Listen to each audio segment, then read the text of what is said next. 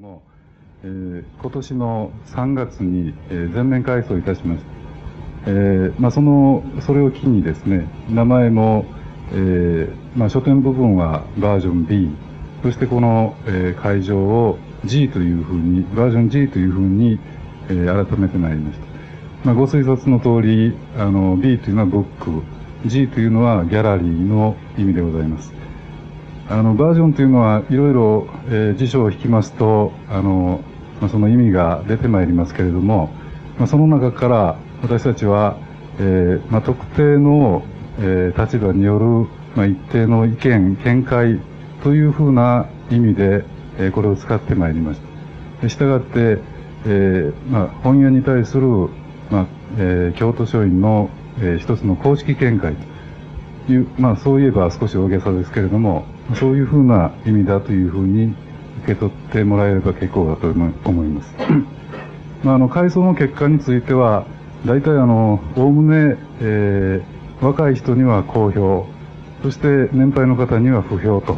いうことになっているようでございます。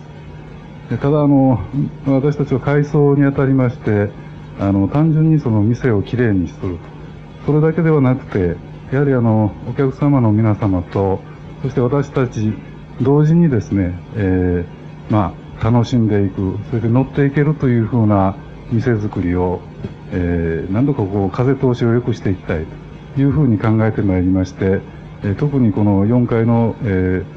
ー、バージョン G を使いましてですね、いろんな、まあ、えー、催し物等を、えー、行っていきたいというふうに考えてまいります。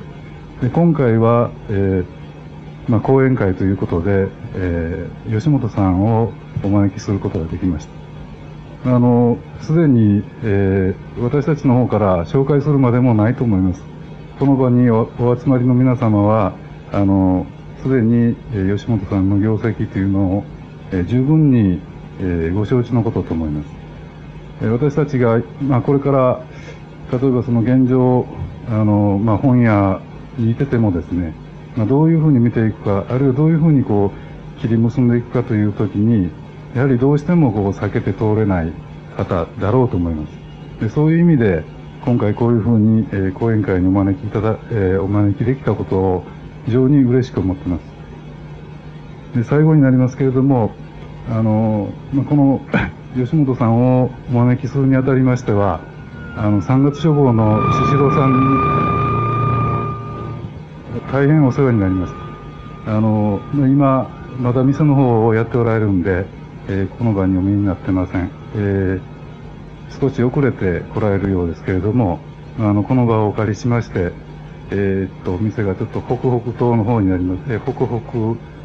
西になりますんで、北北西の方を向いてですね、お礼を申し上げておきたいというふうに思います。えー、今回も、あの、司会の方は、えー当バージョン B の松谷が行います。ご紹介します。えー、あの、松谷と申します。えー、司会をやらせていただきます。よろしくお願いします。えーと、あの、ただいまから始めたいと思いますけども、あの、第1部をですね、あの、吉本さんの講演、それからあの、第2部というので、あの、フリートーク、これはあの、まあ、吉本さんに、あの、聞きたいことがたくさんあると思いますんで、そのあたりは、あの、どんどん突っ込んで、あの、聞いてほしいと思います。それでまああの、えー、吉本、えー、本当、本名はあの吉本隆明さんですけど、どうも隆明さんと呼ぶと、あの、なんか別な人を読んだような気がしますんで、あの、失礼なんですけども、あの、吉本龍明さんと呼ばせていただきたいと思います。えー、それで、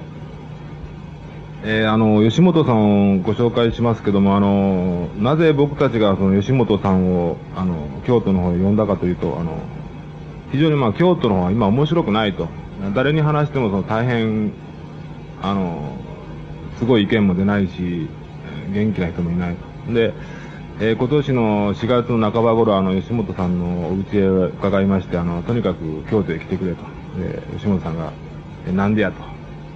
いや、京都は元気がないから元気づけに来てくれと。それで、じゃあ行きますけども、その講演会のテーマ。いや、テーマはちょっと決めてないんです。行ってテーマも決めてないし、で話してるうちに、その、全然、ただ来てくれだけの話で、えー、吉本さんも大変困ってあ、困ってはりましたんですけども、えとにかく僕たちはその顔も見たいと、声も聞きたいと。でこういう機会もあの、東京でしたらありますけども、あの、京都の方は滅多にないので、とにかく、あの、来て、まあ、いろんな話、とにかくしてほしいと。いうことで、あの、今回読んだわけです。あの、それで、えっ、ー、と、あの、ここの会場自体がですね、ちょっとあの、狭くて、あの、なんと言いますか、あの、ちょっと、空気の流通も良くないんで、あの、ちょっとタバコの方は、ちょっとあの、えー、ちょっと、あの、禁煙していただきたいのと、それからあの、吉本さんは、あの、ぶっ続けで、とにかく3時間ほどやりたいということなので、あの、講演が一応終わりました後、フリートークに入りますけども、あの、トイレに行きたい方は、その、えー、あの、まあ、他の人に迷惑にならないように、あの、行ってほしいと思います。それ、それだけです。それでは、あの、吉本さんに、あの、講演始めてもらいたいと。よろしくお願いします。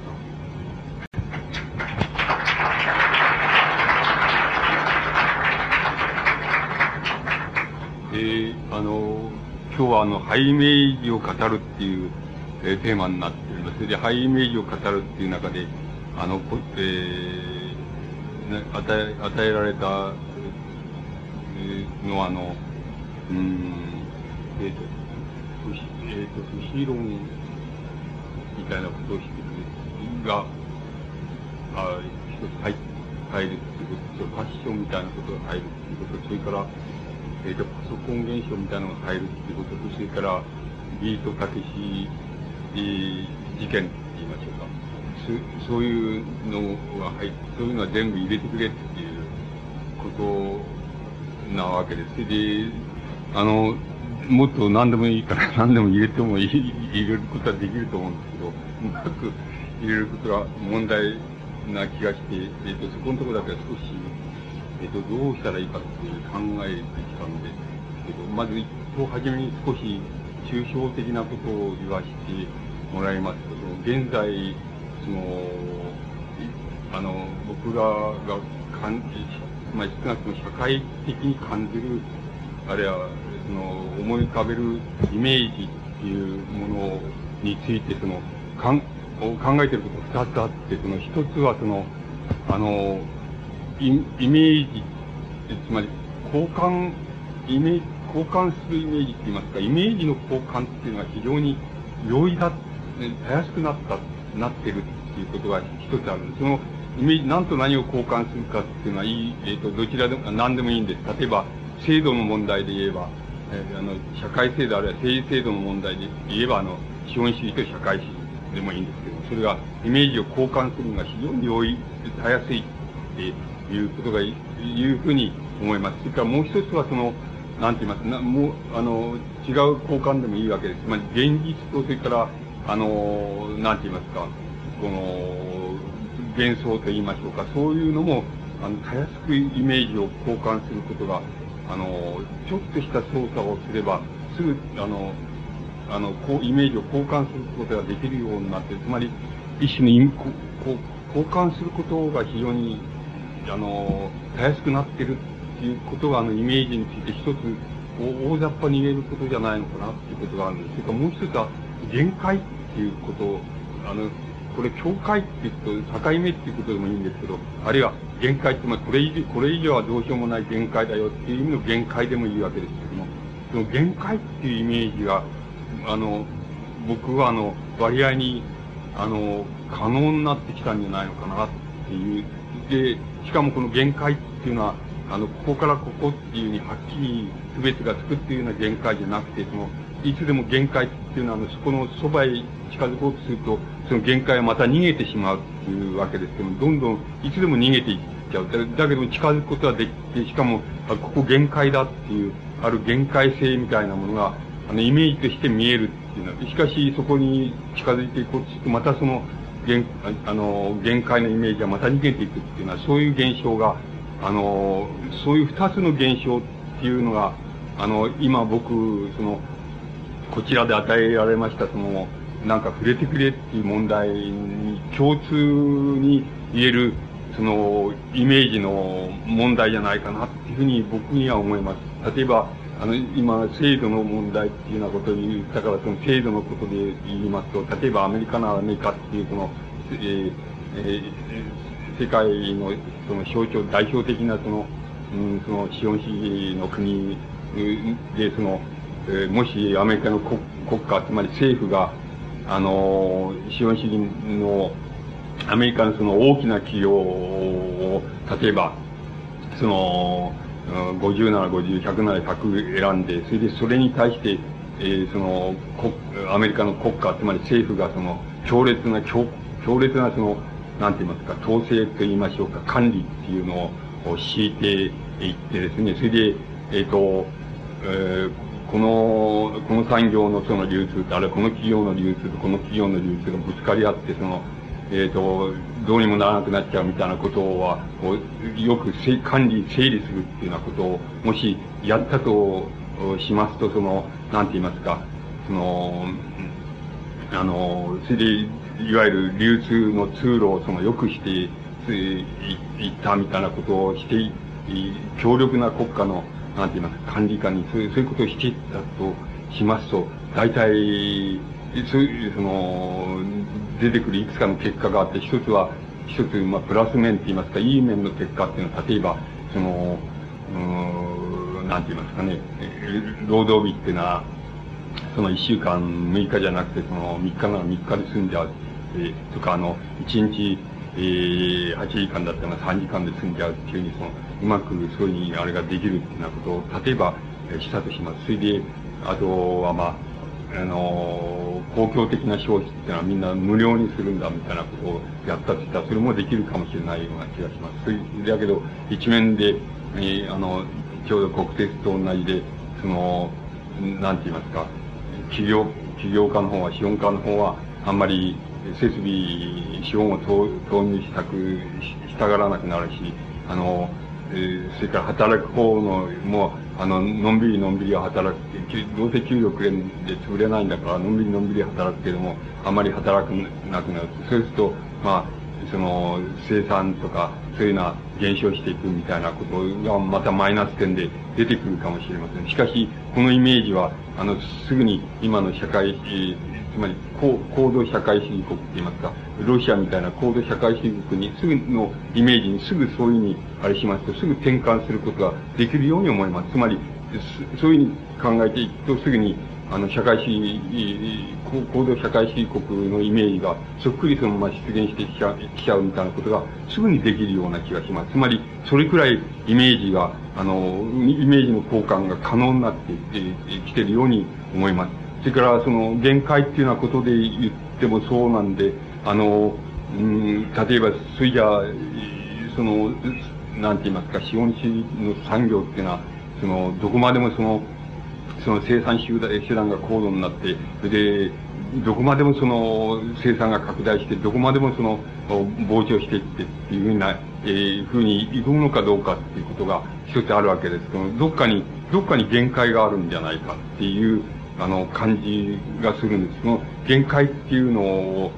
はどっかにあるんじゃないか。しかし、その限界っていうのに、例えば、もし、あの、近づいていこうとする。あるいは近づいていったとすると、多分、その、元あった限界はまた逃げていっちゃうっていうような風に、その、逃げていっちゃうんじゃないか。そしてまたそこが、あそこが限界なんだっていうね、またその、どんどんどんどんその、高度になり、どんどん膨張していくと、またその、限、向こう、その限界がまた逃げていっちゃうな。で、どこまで追っかけていっても、その限界は見えるんだけども、その限界はどんどん遠のいていってしまうっていうのは、そういうことっていうのが、やっぱり、あのー、あるような気がするんです。そうすると、あのー、限界っていうのが、ど、限界のイメージはなんとなく設定できる。つまり、設定できるんだけども、しかしその限界に近づいていけばいくほど、その限界はまた逃げていっちゃうっていうのは、そういうシーソーゲームっていうのは、あの、どこまでも続いていくような気がするんです。差し当たってそういう気がするんです。そうすると、その限界のイメージ、しかも、いつでも遠のいていくことができるその限界のイメージっていうのは、かなり、あの、ある意味でよく見えるっていう、見えてきてるんじゃないかなっていう感じが、どうもしてしょうがないんです。それが、あの、大雑把に、あの、僕らがその、なんか、現在の、なんて言いますか、状態っていうのを考え、大雑把に、その、感じてるその、そのイメージのその特徴だっていうふうに思うんです。で、この、この特徴っていうのを一番あの、その具体的なことに入ってきますけど、一番その、この特徴っていうのは一番見やすいのはどこ、何かって言ったら、それは僕はあの、都市であるような気がします。で、あの、それで、その都市の問題っていうことに入っていってしまいますけども、あの、都市っていうのはあの、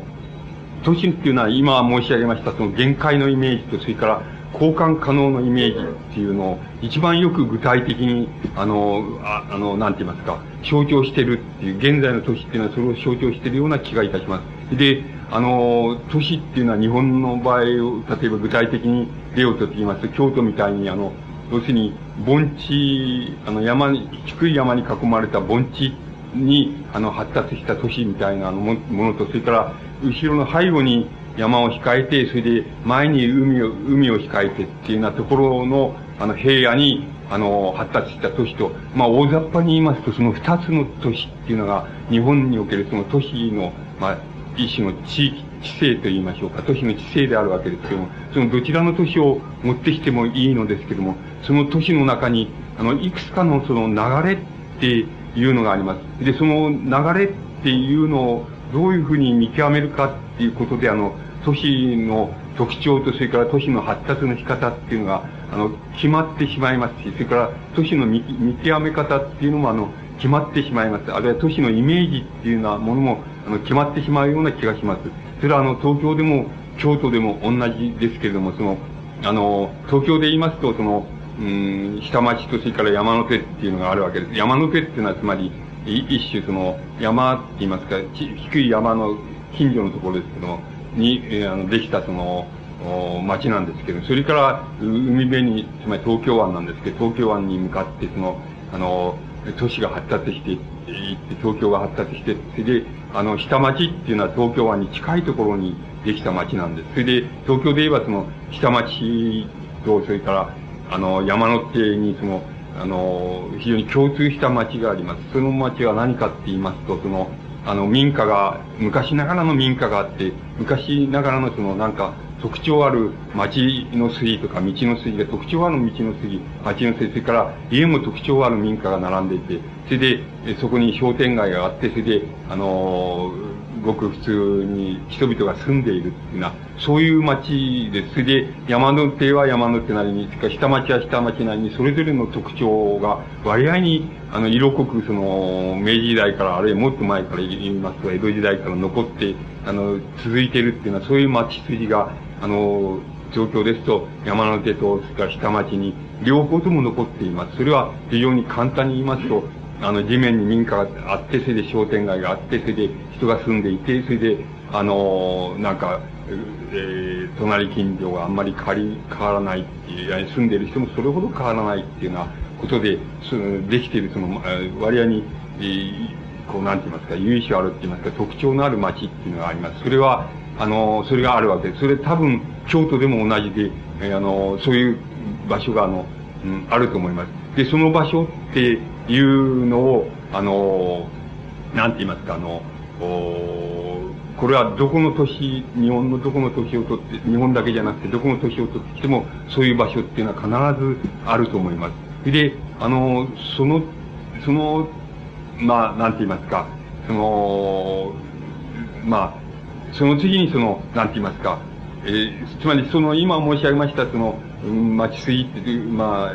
東京で言えば下町とか山手とかいう、そういう町水っていうのは、あの、流れがそんなにあの、早くもないし、それから、あまり流れがあの、ジグザグしてもしない、いないっていう、そういう流れがあの、そこの、そういう町筋を流れている、その流れ方だと思います。だから、この流れ方をしているのは、あの、どこの都市へ行きましても必ず、あの、あると思います。で、ところで、その、急激な変化を、その、都市の変化とか膨張とかを、その、している、あの、あるいは司っている流れっていうのは、そういう町筋とはちょっと違います。つまり東京で言いますと、そういう町筋から少し内側に入ったところっていうことになるわけですけども、内側に入ったところがいくつかっていう、あの、いくつかの地域、例えば渋谷地域とか、新宿地域とか、その池袋とか、上野とかっていうに、いくつかの地域でそういう、ああるいは青山六本木とかっていうふうに、いくつかの地域で、あの、あるわけですけども、そういうところでは、あの、急激な、あの、変化っていうのを、あの、しています。で、その急激な変化の仕方っていうのは、あの、うん、僕の理解の仕方では、その、二つあると思うんです。で、一つは、あの、なんて言いますか、あの、どういうふうに見極められるかって言いますと、その、あの、急激に変化したその新しいものの、あの、あの、間に、あるいはものの中に、その、古いものが、なんて言いますか、その、包み込まれてしまっているって言いましょうか。あるいは、もっと、あの、その、なんて言いますか、いその、悪い言葉を使うって使いますと、その、そこがあの、非常に新しく急激に変わっているものと、部分、ものと、それから古いものとか伝統的でありする古いものとか、矛盾をきたしている場所って、あの、場所とか地域とかっていうのがあるわけです。それで、あの、それはあの、京都で言えば、例えば、わからない、僕はよくわからないんですけど、京都町ってわかんないけど、例えば、あの、比叡山に、あれ、こう、比叡山からこう下の方を見ますと、なんか比叡山の、その、間に高いところの方までなんか、あの、新興住宅街みたいな、新地みたいな、こう、うん、こう、なんて、這い登ってきてるっていうような感じっていうのは、昔と違う感じっていうのが、あの、ありますけども、そういうのはやっぱりその一つであって、つまり、それをその、愉快に思うか、その不快に思うかっていうのは、全くこれはその、それぞれの人のその、あの、好みと、それから主観によるわけですけども、いずれにせよその、古い、あの、町筋、あるいは古い知性っていうようなものと、それから非常に新しく急激なものとか、その、えー、こう、なんか、矛盾をきたしている場所とか地域とか、それから、もしするとそれは建物もそうなんですけど、建物っていうようなものが、あの、ある場所があります。これは、あの、今、急激にその、膨張している、その、どのような年を取ってきても必ず僕はあると思います。それで、あの、えー、東京なんかで言いますと、その、一番そういうのを象徴するのは、やっぱり、あの、ビル、一つのビルの中に、その、なんて言いますか、ビルの、あの、何階かに、つまりビルの3階とか4階とかになんか一面全部プールを作っちゃってあるとか、プールができちゃってるとか、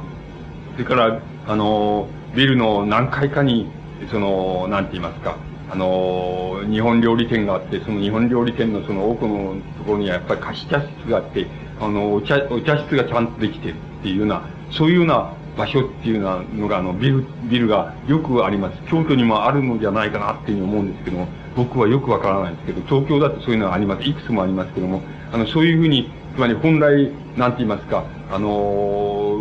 地面に、その、な地面にちゃんとあるべき、あって叱るべき、その、割に、その自然に近いものが、あの、なんかビルの中にちゃんと含まれてしまって、ビルの何階かの中にそれが、あの、こう、こう入っちゃってるっていうのは、そういう、全く一つのビルの中に、その、非常に矛盾をきたしたものが共存してるっていうのは、そういう、あの、ビルが、あの、あります。で、あの、それはあの、ビルとしてもそうですし、場所としてもそうだと思います。つまり、あの、だんだん京都の郊外もその、なんか、あの、山が切り崩されて、それで宅地がどんどん浸透していくっていうようなことがあるし、また、えー、この山の方に向かってその、住宅地がどんどん伸びていくみたいな、新興住宅地が伸びていくみたいなことが、京都でもあるわけでしょうけども、そういう矛盾をきたした場所、あるいは矛盾をきたきたした建物っていうようなものがあると思います。それは、あの、都市が急激にあの、膨張していく時に必ずあの、生じてくる、あの、なんて言いますか、一つの流れだと思います。で、そこの流れっていうのは、ある意味でその停滞した流れですし、ど、どういうその停滞っていうのが、ただ、あの、じっと停滞してるっていうようなことじゃなくて、矛盾を、激しい矛盾をその内部で、あの、持ちながらその停滞している流れって言いますか、あの、こもっている流れっていうような風に考えると、そういう箇所は必ず現在の大都市には必ずあるわけです。一つあるわけです。が、もう一つ、あの、もう一つ言える、あの、流れが、あの、違う流れが、流れの系列があります。で、その流れの系列は何かって言いますと、あの、これはあの、都市が急激にあの、膨張する面と、それから、この収縮する面と両方あるわけですけども、あの、本来ならば、あの、なんて言いますか、あの、ビルとビルとは、叱るべき感覚を持って、その、建てられてるっていうようなことになって、えー、その、町筋ビル街っていうのはできるわけ、できてるわけですけども、東京でもそういうとこありますけども、あの、新興ビル街になってきますと、その、あるいは古いビル街、ビルに、それから新しいビルを、あの、のフロアをこの継ぎ足したとか、そういうところの、その、あの、ところへ行ってみますと、本来その、なんて言いますか、本来ならばその、ビルとビルとの間にその光るべき空間があってっていうのは、そういう場所が、あの、そんなのゆとりがなくなって、その、ビルとビルとの間にまた違うビルが、あの、立っちゃってとか、あの、いう形でその、なんて言いますか、非常にその、うん、なんて言いますか、ビルが構成しているその空間がその、なんかこう重なり合っちゃって、もう、もう身動きならないくらい重なり合って、ある場合にはもう過剰に、これはあの、この重なり方は過剰じゃないかって思えるほど、過剰に密集して、つまり言ってみればその、人間の一つの視野では、一つの空間が見え、空間、ビル街ならビル街の一つの空間が見えるはずなんですけども、あの、そうじゃなくて、本来ならば一つの視野の中で見えるべきもんじゃないような、三つも四つも重なったような空間がいっぺんに入っちゃってるっていうのは、そういう場所があります。つまり、もうあまりに密集してしまって、ビル街が密集してしまって、その、なんて言いますか、もう、あの、本来ならば一つの視野には見えないはずのその空間が幾重にも重なっているような場所が、あの、あります。これもやっぱり現在のその、なんか、大都市のその、膨張していく大都市の非常に大きな特徴なんじゃないかなっていうふうに思います。そういうところ行きますと、例えば一方のビルから、ビルの何階かに例えば、その、レストランならレストランがあって、そこからその、隣のビルを見ると、隣のビルで、なんか、ビルの中でその、ジムをやってるのが、人たちが動いてるのが見えるんだっていう。そしてその、ジムをやってる人たちが見えると、そのまた向こうには、向こうにはその窓越しに向こうにはその、また違うその、おなんて言いますか、違う、違うビルの窓が見えるんだ。で、その、その、そこからまた行くとその、なんか国電の線路が見えて、そこに国電電子、あの、国電が走ってると、あ、国電じゃないか、今。あの、国電じゃないですね。あの、その J、JR 電です。その、が走ってて、で、その、なんか電車の中にその、なんか人が、こう、あの、座ってたり立ったりしてるのが見えるっていうのは、そういう、本来ならばそんなことはありえないような、その空間が、あの、雪にも重なって見える場所っていうのが密集地っていうのは、密集ビル街っていうのがあります。で、あの、これはやっぱり現在のその、なんて言いますか、あの、大都市の持ってる非常に大きな、あの、特徴じゃないかっていうふうに思われます。そうすると、あの、なんて言いますか、その、え先ほどのその、なんて言いますか、交換可能っていうような、あの、交換可能のイメージと申し上げましたけれども、この、なんて言いますか、このビル街の密集地で、あの、空間が幾重にも重なっているところっていうのは、本来ならば、なんて言いますか、一つの視野、えっ、ー、と、現実の一つの人間の視野に収まっているそのビルが、ビルの建物があって、叱るべきなところに、たくさんのそのビルの重なり合いがあるもんですから、だから、幾重にも空間が重なっているようにな、あの、光景が出現しているものですから、あの、よくよく、あの、あれあの、よくよくそれを、あの、なんて言いますか、見てみますと、それはあの、なんて言いますか、一種の、その、あの、空間が重なり合ったところで、あの、イメージが、あの、出現する場所なんです。あの、出現する場所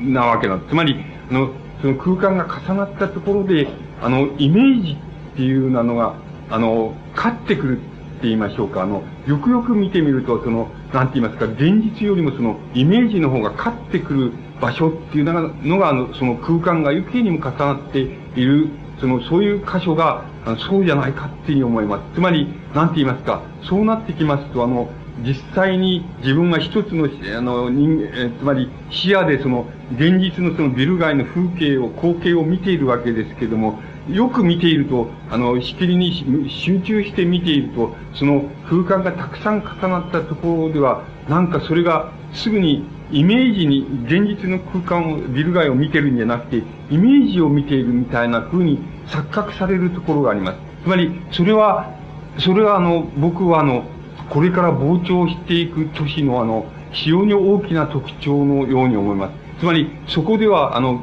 現実の街筋と、それから、あ現実の街筋とか、ビル街の光景とかっていうようなものが、あの、すぐにイメージと、あの、すぐに交換可能である。つまり、交換することができちゃう場所だっていうふうに思われます。つまり、それはとても大きな特徴なような気がします。だから、あの極端なことを言いますと、もしも、あの、東京でも京都でもいいんですけども、あの、ビル街がもう、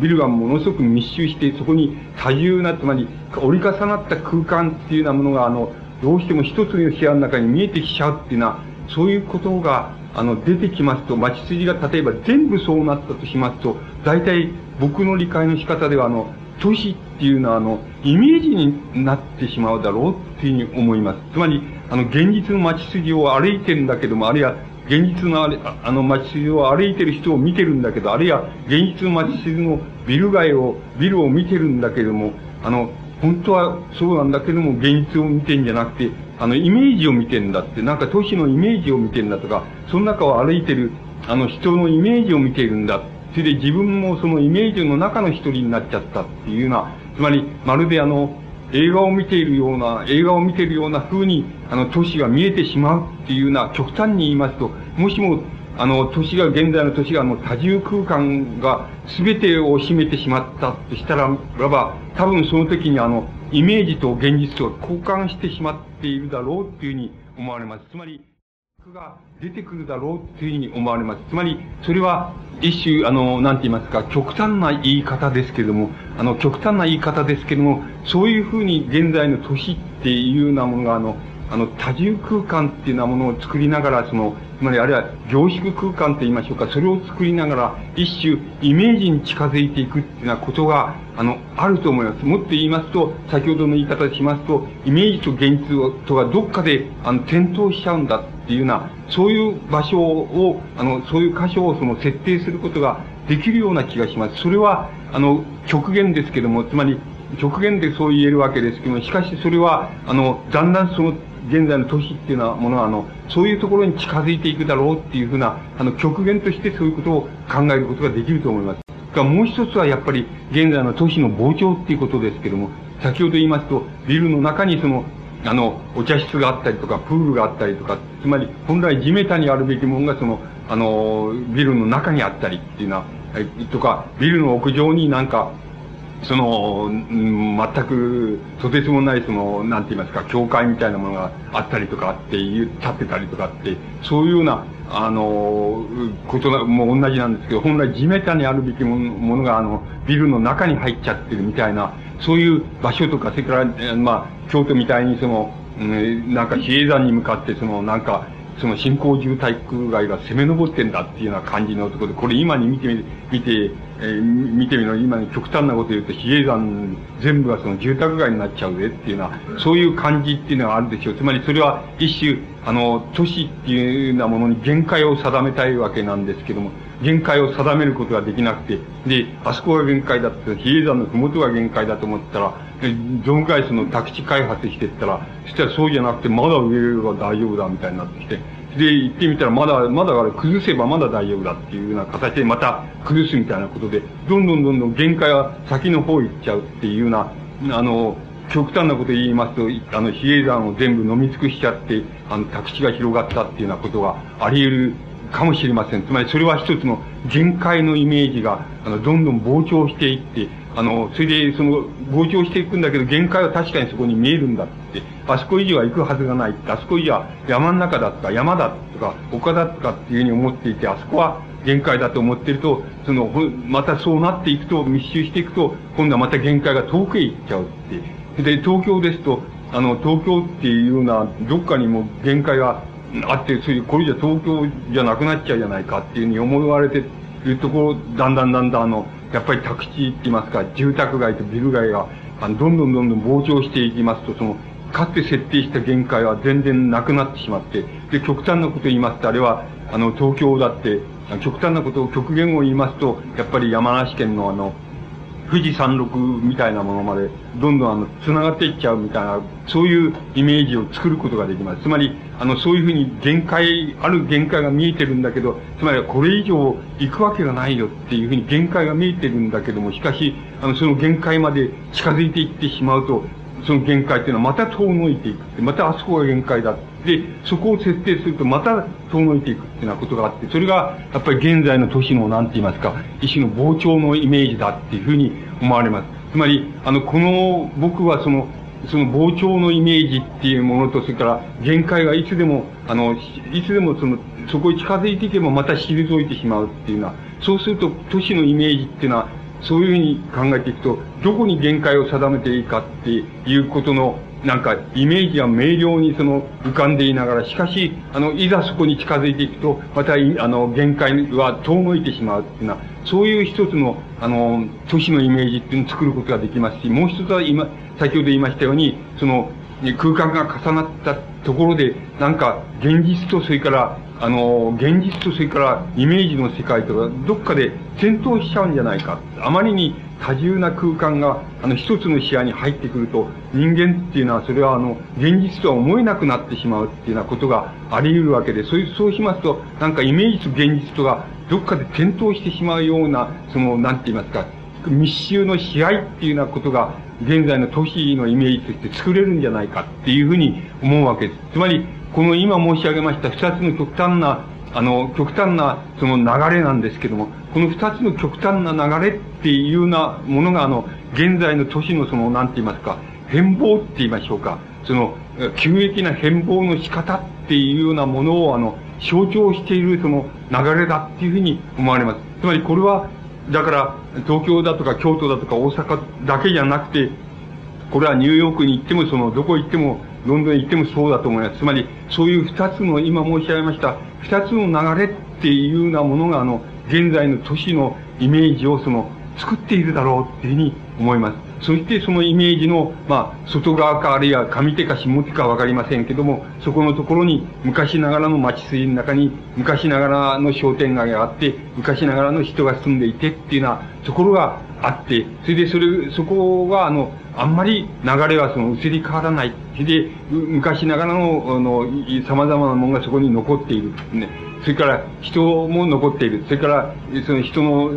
まあ、なんて言いますか、人情っていうようなものもそこに残っているようなところもあると思います。つまり、それ、つまり、それと、それから今申し上げました、その、急激な二つのその、急激な流れ、つまり相対象するその二つの急激な流れっていうのがあって、その、それらがあの寄せ集まって、つまり現在のあの都市っていうようなもの、あるいは大都市っていうようなものを、のイメージを作っているんだっていうふうに思われます。だから、多分この二つの流れを抑えれば、変化していく都市のイメージっていうようなものは、あの、そこで作れると思います。つまり、これを抑えればそこで作れるんだっていうふうに思います。だから、例えば、その、なんて言いますか、ビルの中に、その、お茶室があってっていうのは、そういうその、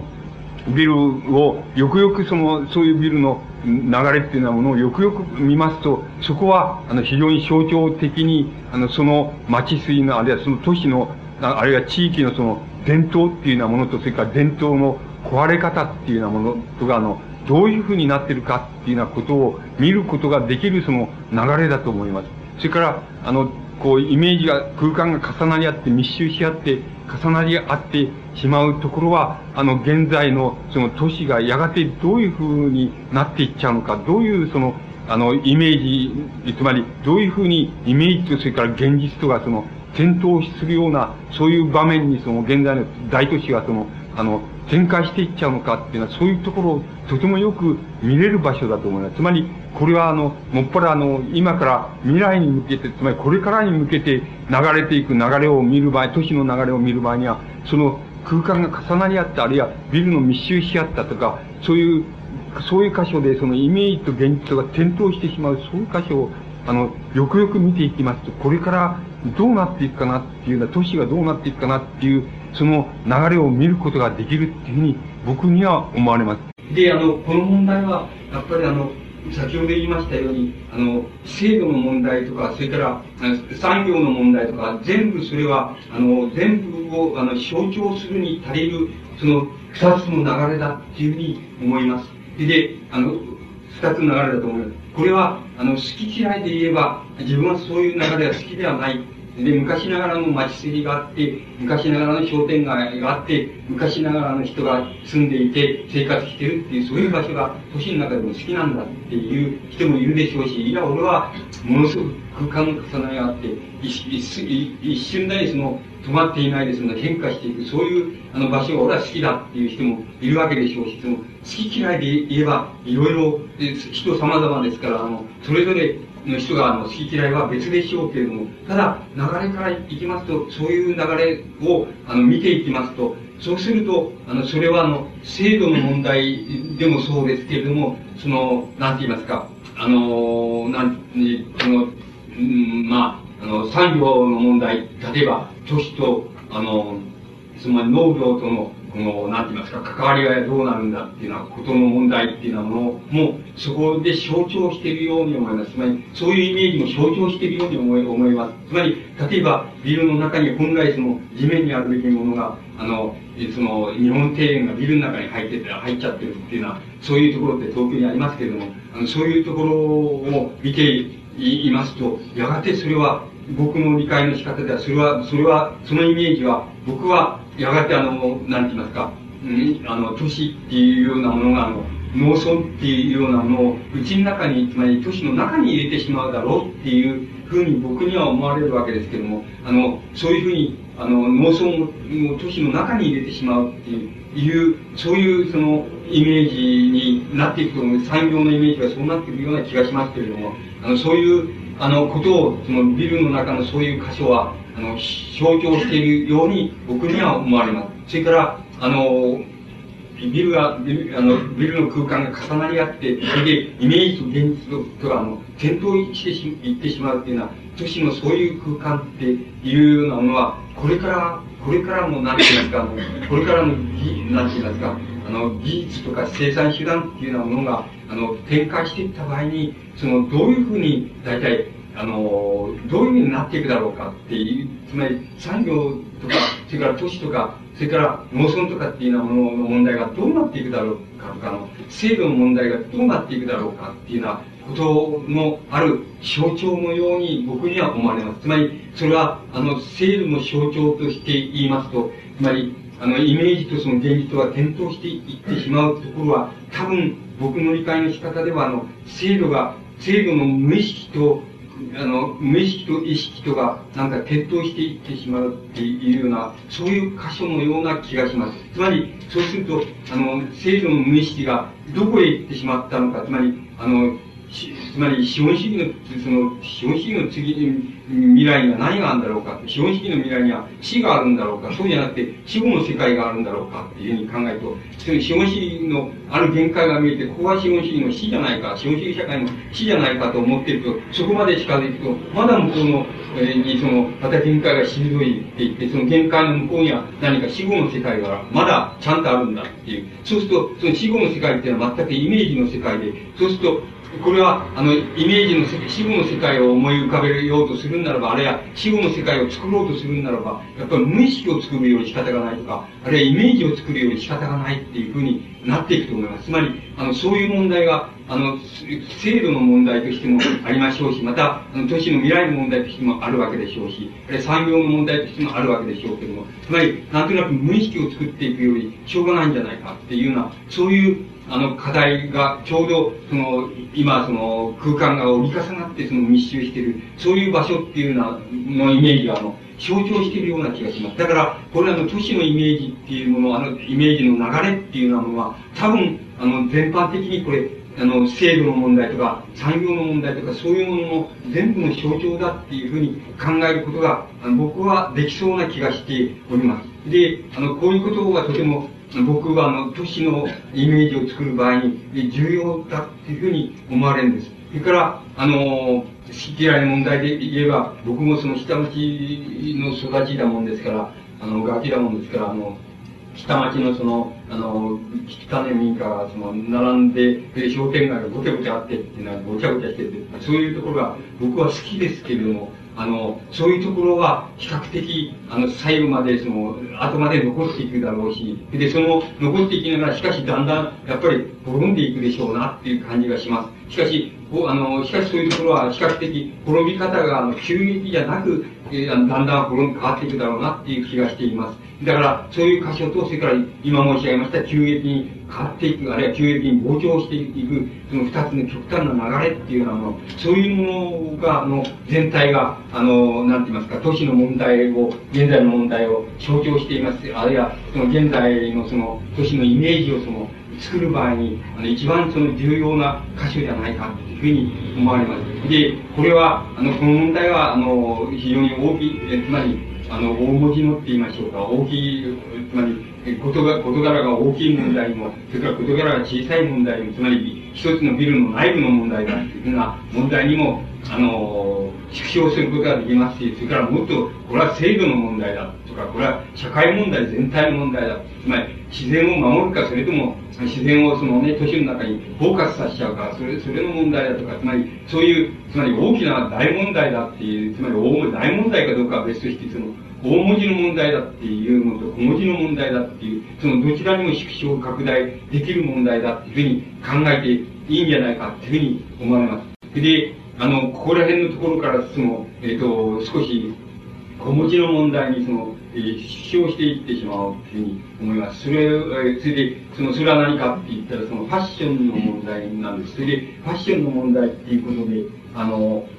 えっ、と、今日僕がお話し、したいって、したいことは、一つあるので、その、そのテーマがあるんです。つまり、ファッションっていうのは何なんだっていうことなんです。それで、ファッションっていうのは何なんだっていう場合に、その、ファッションっていうのはイメージであるか、あるいは言葉であるか、まあ、どちらかだっていうふうにあの考えたらいいんじゃないかっていうふうに思うわけです。で、イメージであるか、言葉であるか、どちらかなんだっていう、えー、いうふうに考えていきますと、その、そこの問題のところは非常に、って言いますか、あんまり非常にじゃないんですけども、重要な気が僕にはしているもんですから、そこの問題をお話ししたい、して、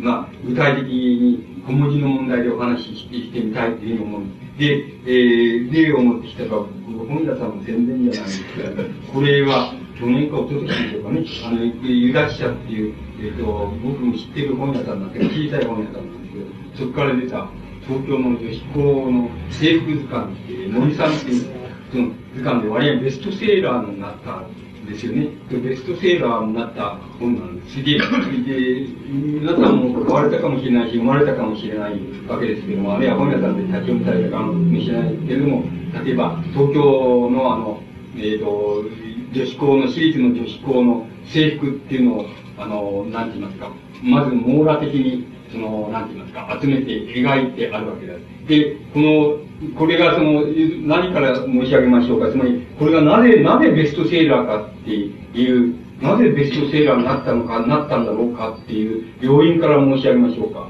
で、僕に言わせると、これは、えあの、いくつか要因があります。あの、理由があります。指摘することができますけども、一番僕が重要だと考え、なぜベストセラーになったかというと、これは相当いいんで、いいもん、いい本ですね。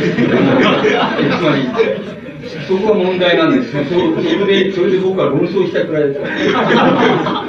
これ、いい本なんだと思います。なぜいい本かってど、どこをもっていい本だっていうふうに人々が思ったかっていうことがあるわけです。でも思わない人もいるわけで、とんでもない本だって思った人もいるわけですけども、僕はいい本だと思います。いい、どこがいい本かって言いますと、これは相当、なんて言いますか、なんて言いますか、もう、執、執着していないと、つまり、制服が好きで好きで、つまり、あの、女子高生の制服が好きで好きで、子供の時から好きで、それで、うんと執着してて、それで、してる人は、その、相当丹念に、その、何て言いますか、丹念にかき集めてって言いますか、かき集めて、まあ、描いて集めてですよ。つまり、あの、集めて、それで描いていって、丹念に観察して、そして、あの、そしてこれを作り上げたと思うんです。で、この絵、絵自体は、決して悪い絵じゃないですけど、そんなにいい絵ではないですよね。このくらいの絵なら、描ける人はたくさんいると思いますから、そんなに絵として、それほどいい絵ではないけど、悪い絵じゃないですね、決して。つまり、これおかしな風に描いたら、もう少しおかしくしちゃったら、なんかやっぱり、ちょっと嫌だなっていう風になっちゃうわけだし、あの、乱暴に描いてもまた嫌だなっていうのは、これは丁寧に描いてあって、それで、あの、割合に、なんて言いますか、ふわっとして、ふわっとした表情でふわっと書いてありますから、あの、姿勢で書いてありますから、その、まあ、それはあるんですけど、そういう要因もあるんですけども、しかし、一番大きな要因は、これは相当なし執着した作家、え作者がですね、あの、執着した作者が、その、丹念に、あの、し、あの、長い年月をかけて、かけて、長い執着と、長い愛好、愛好のした問題を、その、ちゃんと表現、表出した、表現したっていうことが、これを、あの、めくってるだけで、誰にでも、あの、わかるわけなんです。それで、これは、あの、理屈としてそうわからない人でも、あ、これいいなと思った人でも、多分それは感じているわけです。僕は批評家だから、あの、言葉にする、しようと思うから、そう言葉にして、一番重要なのはそこだと思うんだけど、そんなことは、あの、どんな人でもこれを見て、ベストセーラーだから、そう、たくさん買ったんでしょうけど、買った人はみんなこれがどこがいいんだっていうことを、言葉で言えなくても分かってるわけなんです。その、何を分かったかっていうと、その執着が分かったっていうふうに僕は思います。つまり、この人がどれだけ執着して年月をかけたか、つまり、一見こんなつまんないように見えて、あの、執着して年月をかけて、好みも入っていますし、で万感無用に様々な思いが全部入って入って、しかもそれは殺しながら入れてある。つまり図鑑にしながら入れて、カタログにしながら入れてあるっていうことがちゃんとできてるっていうこと。そのことは、そのことはちゃんと何も言葉で言わない人もちゃんと評価したっていうことを僕は信じて疑わないですね。つまり、あの、なんて言いますか、批評っていうのはそうなんですけど、つまり批評っていうのは誰もがそれを言葉には言えないけど感じてるっていうことを言葉にできたら、非常に緻密にできたら一番いい、それが批評の極限なんで、あの別に特別なことを言うのは批評じゃないわけです。つまり批評の極限じゃないわけです。ですから、批評ってのはもっと言えば言えるでしょうけども、しかし僕は第一の要因はそれだと思います。そして、あの、これを買っていいと思った人は、ちゃんとそれが分かった人だと思うんです。しかし、これ悪いと思った人いるわけですよ。つまり、悪いと思った人は、どうして悪いと思ったかって、こんなのくだらないと思う。意味がねえじゃないかとか、こんなつまんないことじゃないかと。別に女子高生の制服がどうである、そんなことは大問題じゃねえじゃないかって。それ、それ、それよりもっと大問題あるからっていうふうに思ってる人は、やっぱりくだらないと思ったわけです。つまり、あの、そう思った人はたくさんいるわけです。だから、あの、僕、あの、自分ら、あの、僕らがよく知ってる人たちでも、二通りいまして、つまり、よく知ってて親しい人たちでも二通りの評価ありまして、なんでくだらないっていうふうに言う言われて、なんでこんなのがベストセーラーなんだとか、要するにくだらないっていうやつで、そんな、何こんな、どう、どうだっていいじゃないかっていう、その女子高生の制服がどうだっていいじゃないかっていうやつと、いや、これ分かったこれいいよっていうやつと両方いたわけです。それで、あの、両方言いました。それで、僕、僕は論争したんだから、僕は、これは分かれ、分かった方がいいっていうふうに思う。これはいいってことが分かった方がいいと思います。つまり、あの、そういう段階に来たっていうふうに僕は思ってるわけです。つまり、これがくだらないっていうんで、これが済ませるっていう段階が過ぎたっていうふうに僕は思って、もっと緻密にした方がいいと思います。つまり、左翼思想っていうのも緻密にした方がいいと思います。つまり、国家の利益とね、例えば資本の利益とどっちがいいですか資本の利益っていうの方がいいんですよ。いいっていうふうにちゃんとはっきりした方がいい。そういう段階をね、ちゃんとした方がいい。どっちもダメだっていう時代が過ぎたっていうふうに思います。つまり、それで済んだ時代が過ぎたと僕は思っています。だから、僕はそこで論争したわけですけども、つまり、あの、これやっぱりいいということが分かった方がいいと思います。で、あの、そうだ、僕はいいと思います。分かんない人より分かった方がいいと思います。僕は分かった人、分かんない人と喧嘩したわけですから、あの、そう言わざるを得ないです。両方分かったらなおさらいいですけどもね、あの、いいわけ、両方分かって分かる人が一番いいわけですけども、あの、分かった方がいいと思います。つまり、そこがこれの、あの、これの、おおなんて言いますか、あの、いいとこだと思います。ま、これがよく出たか、出たっていうことは、また、それは商業主義だっていう奴がいるから、また、それはまた、出たからいいっていうわけじゃないんだけど、つまり多くの言葉では言えない人でも、これがいいってことが、あの、分かった人が買ったに違いないんだって、それが大勢いたっていうことはそんなに悪いことじゃないんですよ。あの、言葉で言えなくても、それが悪いことじゃないっていうことを僕は言いたいわけですよ。それで、あの、それで、ところで、これからはファッションの問題。あの、ところでそのね、ところで、あの、ファッションの問題っていうのは何なのかっていう先ほど僕はあの、言葉か、あの、イメージかどっちかだ。そしてこのイメージだっていう場合には、これでも、これでもいいわけですし、まして図鑑だからこれでいいわけなんです。だから、あの、これでもいいんですけどね、ファッションっていうのはあの、言葉だっていう観点っていうのがあるわけなんですよ。つまり、あの、この観点っていうのはね、あの、例えば、あの、日本のね、あのー、日本のファッション雑誌っていうのがあるでしょう。つまり、あの、僕はそこで、あの、モデルになったっていうデマを出されて、あの、なんか言われた論争になったんですけど、あの、モデルになったわけが見えるよね。で、あの、だけどね、その、つまり、アンアンみたいな雑誌を見るでしょ。で、何でもいいんですよ。アンアンじゃなくてもいいんですいいんですけどね、マリクレールでもいいですけどね。どっちにしても僕はもう、どっちでもその、コンビしてるわけだから。いいんですよ。つまりその、どっちでもいいんですけど、そのね、日本のそういうファッション雑誌っていうのはね、あの、言葉じゃないんですよ。えイメージなんで、イメどちらかというとイメージなんで、つまり映像とかね、写真なんですよ。写真でファッションを見せてるわけですよ。それで、買う人も多分それを見て、これいいと思って、それで、あの、脇っちょに書いてありますから、何がいくらとか、誰のデザインでとか、でこあの書いてありますから、それでもってこう注文してっていうふうになると、つまり、ファッションをまずイメージとして見て、それで、あの、買うんだっていうふうになるわけです。ところで、あの、ところで、あの、本家本元の方のファッション雑誌、ファッション雑誌っていうのは、そうでないものがあるわけなんです。つまり、言葉っていうのは、言葉、言葉っていうのがあるわけなんですよ。ファッションは言葉だっていうのがあるわけなんですよ。それで、その言葉だって言って、それは、つまり、そのことをちょっと申し上げたいわけです。そこそこの問題を申し上げたいわけなんですけど、例えば、その観点からいきますと、あの、その観点からいきますと、あの、これ、これあの、この図鑑は、まあ、あんまり良くないんですよ。あの、良くない、あんまり良くないっていうのは、つまり、日本の水準としてはいいんですけど、いい水準なんだけど、本当に究極のファッションっていう、ファッションの問題から言いますと、あの、そこは、そこは良くないんだ。そんな良くないわけです。で、どこが良くないかっていうことを申し上げてみましょうか。ここにあの、えーファッション、えっ、ー、と、制服のそばに、その、あれがくっついてるわけです。えっ、ー、と、ここを立てますとね、えー、髪の毛は長い子が多いっていう、この髪の毛のそばの言葉が書いてあるわけですよね。で、ここら辺のところには、表情が明るいっていうふうに書いてある。この大東学園ですが。題して表情が明るいって書いてある。それか、ここのところに、普通、普通は8個のボタン、えー、ボタンだと。それから、キリティーンのバッジをつけた女の子には一個もなかった。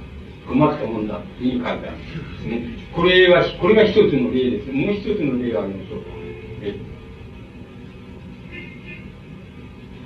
あの、もっと簡単なのがあるんですけどね。まあ、とにかく簡単に、あの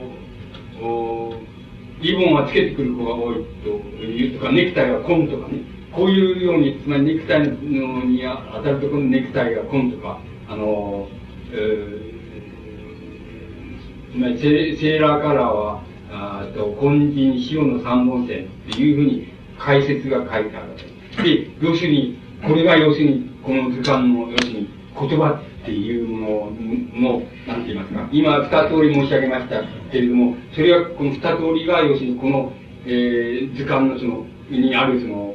なんて言いますか、ファッションの言葉なんです。そうすると皆さんが今申し上げましたとおり、あの、髪の、あの、なんとかね、スカートがコンとかっていうふうに、あの、これは、要するに解説の言葉でしょう。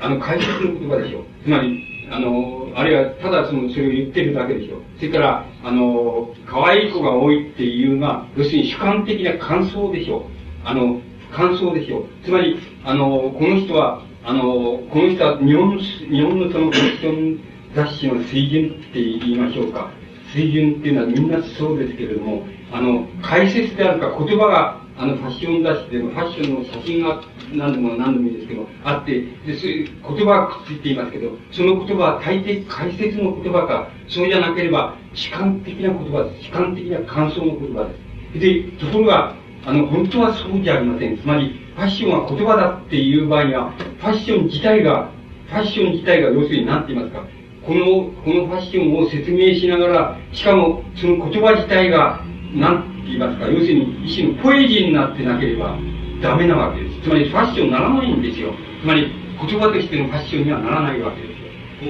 ここは非常にこう重要なことだと思います。つまり、あの、あの、解説の言葉、つまり、あの、髪の毛はこうこうが多いっていうとか、あの、要するに、ネクタイは、あの混んだとかっていう、あの、言う、言うなのは、要するに、ただの解説の言葉でしょう。つまり、指示している解説の言葉でしょう。それから、この可愛い子が多いとかっていうのは、要するに主観的な、あの、作者の、あの、感想の言葉でしょう。で、少しもポエジーではないですよね。詩ではないですよね。で、あの、ところで、言葉がファッション、ファッションは言葉なんだよっていうふうな段階を、もし想定するとすれば、このファッションのこれは絵ですけども、この描いた絵に対して言葉が知れなければ、詩でこれを入れてなければ、あの、要するに、つまりファッションとしては、あの、ファッションの表現としては、要するにダメなわけですよ。つまり、あの、片手落ちなわけですよ。あるいは、その、まだ半分のレベルなわけでしょ。で、そこが問題なわけです。で、僕は知らないけど、その、あの、えっと、外国、あの、の知らないけど、例えば、フランスならフランスのいいファッション雑誌だったら、あの、ファッション雑誌のあれだったら、言葉だと思います。つまりもう、この写真がどうだっていうのはもちろんあるわけですけど、あの、言葉だと思います。言葉でもって交わしちゃうっていうつまり、必ず交わしちゃうっていう言葉をちゃんと、この言葉を見ただけで、あの、もうイメージが湧いてくるし、読んだ人がイメージが湧いてきて、で、それでもって買う気になっちゃうっていうふうにさせるような言葉だっていうふうになってると思います。で、あの、なってると思います。つまり、それが要するにファッション論のその究極の、そのファッション論なわけなんです。つまり、究極のファッションっていうのはそういうものなわけなんです。ところで、日本のファッションの段階っていうようなものは、あの、要するにそうじゃないんです。あの、大抵写真があったり、その、な、あのね、あの、撮影してあったり、モデルさんが来て撮影してあって、で、これはいくらでどこだったっていうのは書いてありますけど、で、で言葉があるときには、あの、必ず主観の言葉か、じゃなきゃ解説の言葉が書いてあります。で、しかし、本当はそれは、あの、あんまり、あの、極限を言いますと、極限のことを言う、ファッションの極限っていうことを言いますと、それは本当はあんまり良くないんですよ。それは良くないんだって、あの、言葉が、言葉自体がファッションになってなければ、全然ダメなわけなんですよ。つまり、それが要するに、あの、ファッション、ファッションの段階であるし、また、あの、日本の、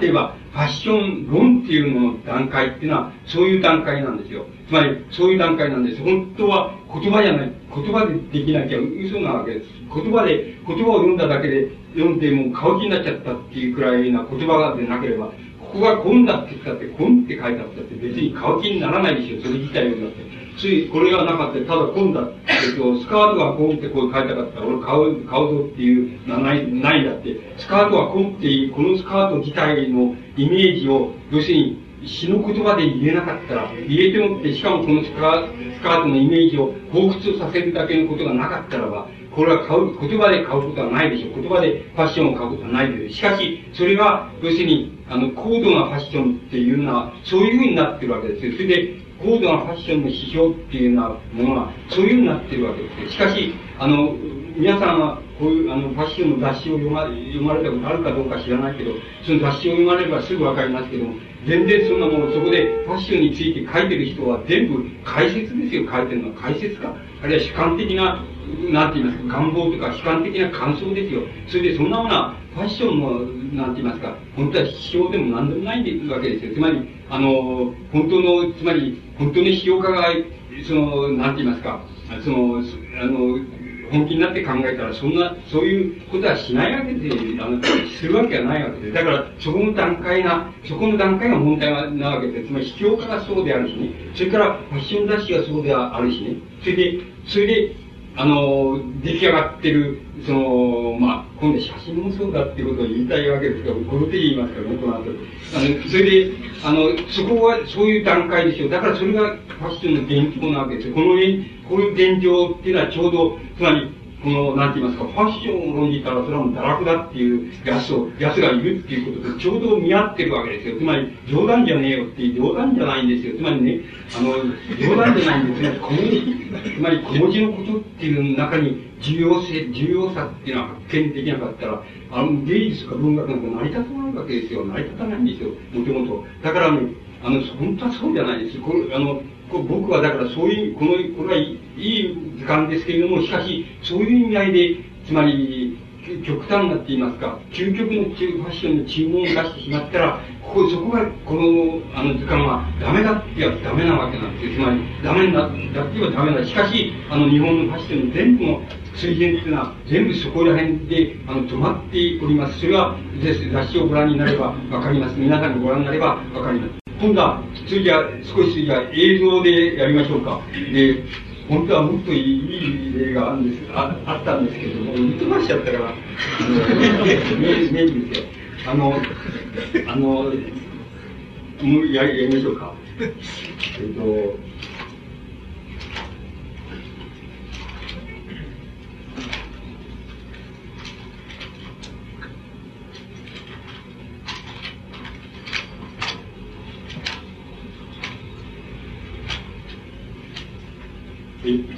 あの、今度ファッションのイメージっていうことについて今度やりましょうか。イメージってこれ、これは案なんです。で、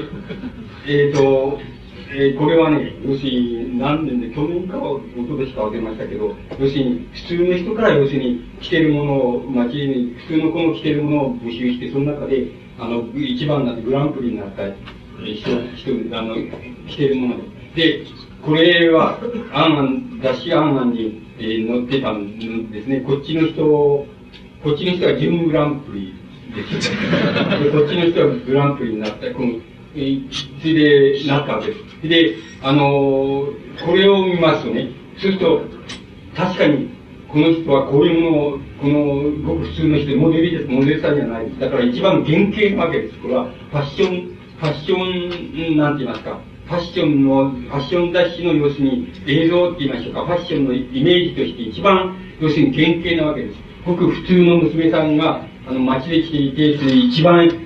あの、審査したら一番良かったっていう、審査員がいて審査したら一番良かったものを着ている写真ですから、あらゆる意味で、意味でその原型なわけです。で、何が、あの、専門的になっていくと何が変わっていくかっていうと、このモデルさんが要するに、クロードさんになるわけ。つまり、専門のモデルさんになるわけです。普通の娘さんじゃなくて、専門の娘、あの、モデルさんになるわけです。それから、着ているものは、あの、この人が個性によって自分で、あの、お金、予算とあれの範囲内で、精一杯おしゃれしたんだっていう、それとは違って、要するにデザイン、あの、ファッションデザイナーが自分のデザインした服を着せてきてモデルさんが来て写真を撮ったっていうのが、要するに、え、これ、これを原型とすればそれが、えー、そこからまあ、なんて言いますか、少し専門化したのがそういう写真なんです。だからこれがあらゆる意味で、あの、原型な写真なわけです。で、あの、これで、えっ、ー、と、まあ、言ってみればこれ、これでよろよろしいじゃないですかって、いいじゃないですかっていうふうに言いたいわけなんですけど、良くない、あの、そうじゃないんだっていう、ファッションっていうのはそういうんじゃないんだっていうことを、もし言うとすれば、一つはここに書いてある解説が大体で、言葉が、要するに全部解ただの解説じゃないかっていうふうなのが、要するに、それはダメなんだよっていうことが一つと、それから、これダメだダメだ言うのは良くないんですけど、あの、ファッション性の究極のイメージで言いますと、のところで言いたいわけだから、申し上げますと、本当は、これは、芸のない写真なわけです。つまり、芸のない写真、やっぱり素人さんだっていうか、やっぱり普通の娘さんで、それでいいんですけどね、あの、いいんだけれども、もし、つまり文学だって、例えば小説だって、え、その小説専門家と、それから、あの、素人がたまに書いてみた小説っていうのと、両方でもいい小説なんだけども、え、比べたらそれは違うだろうっていうのと、と同じ意味合いで今申し上げてるけど、これが悪いって言ってるわけじゃなくて、これでいいし、これが、本当はこれの方がいいのかもしれないわけです。それはまた違う基準が入ってきますから、別なんですけど、これを限定とすると、もっと高度な、あの、ファッションのイメージっていうのを作れないかっていうことになるわけなんです。そうすると、あの、ちょっと、あれ、やってみましょうか。これ、これは、えっ、と、これは僕、えっ、と、もっと高度な、もっといいのがあったんですけどね、その、残念ですけど、その、まあ、これで、で、あれしますね、これは専門のモデルさんが、えっ、と、来てね。で、専門モデルさんが、えっと、カメラマン、あるいはそのファッションデザイナーか、どちらかわかりませんけど、その演出する人の注文に応じて、ある一つの、えー、動的なって言いますか、ごくポーズを取った、あの、ファッション写真だと思います。で、あの、この方が僕は高度なもんだってっていうふうに思います。あの、なぜ、なぜ高度かっていう、いうのは口で言わなくても、要するに緊迫感が、あの、違うっていうことは、あの、どっちがいいんだっていう、どっちを俺好きかっていうのは、人それぞれだから、何とも言います。好きは言いませんけど、ただ、今、緊迫感っていうふうに申し上げましたけど、あの、緊迫感って無駄が、空間に無駄がないって言います、映像の空間にこっちの方が無駄がないでしょ。無駄がない緊迫感があるんでしょ。で、これは、緊迫感は何もないわけです。また、ない方がいいんですよ。つまり、あったら困る、困っちゃう。逆に困っちゃうんで、こっちは何にもないわけです。表情にもなし、何も、で、構図にもないって、ごく普通の人を普通にとっている。そういうあれです。これは、専門の、モデルさんに専門のポーズを取らして、それで、専門の写真家が撮ったこっちもこっちも専門の写真家が撮ってるわけですけど、つまり、あの、こっちの方が緊迫感があるでしょう、空間に。で、そしたら、こっちの方がいいと思います。つまり、こっちの方が、あの、ファッションの、あの、映像としては、こっちの方が究極に近い映像なんだっていうふうに考えるのが、僕は妥当だと思います。で、あの、あの、あれしてみましょうか。えっと、こう、えっと、これは、これもそうだと思います。で、ところが、あの、これも別に外人、外国、外人の写真家が撮ってるんだけど、別にこれそんなにやるくはないですよね。あの、えっと、これなんかも割合にいいんじゃないかな。あのでもそれほどよくはな い。つまり、こういうのもそうなんですけど、要するに、あの、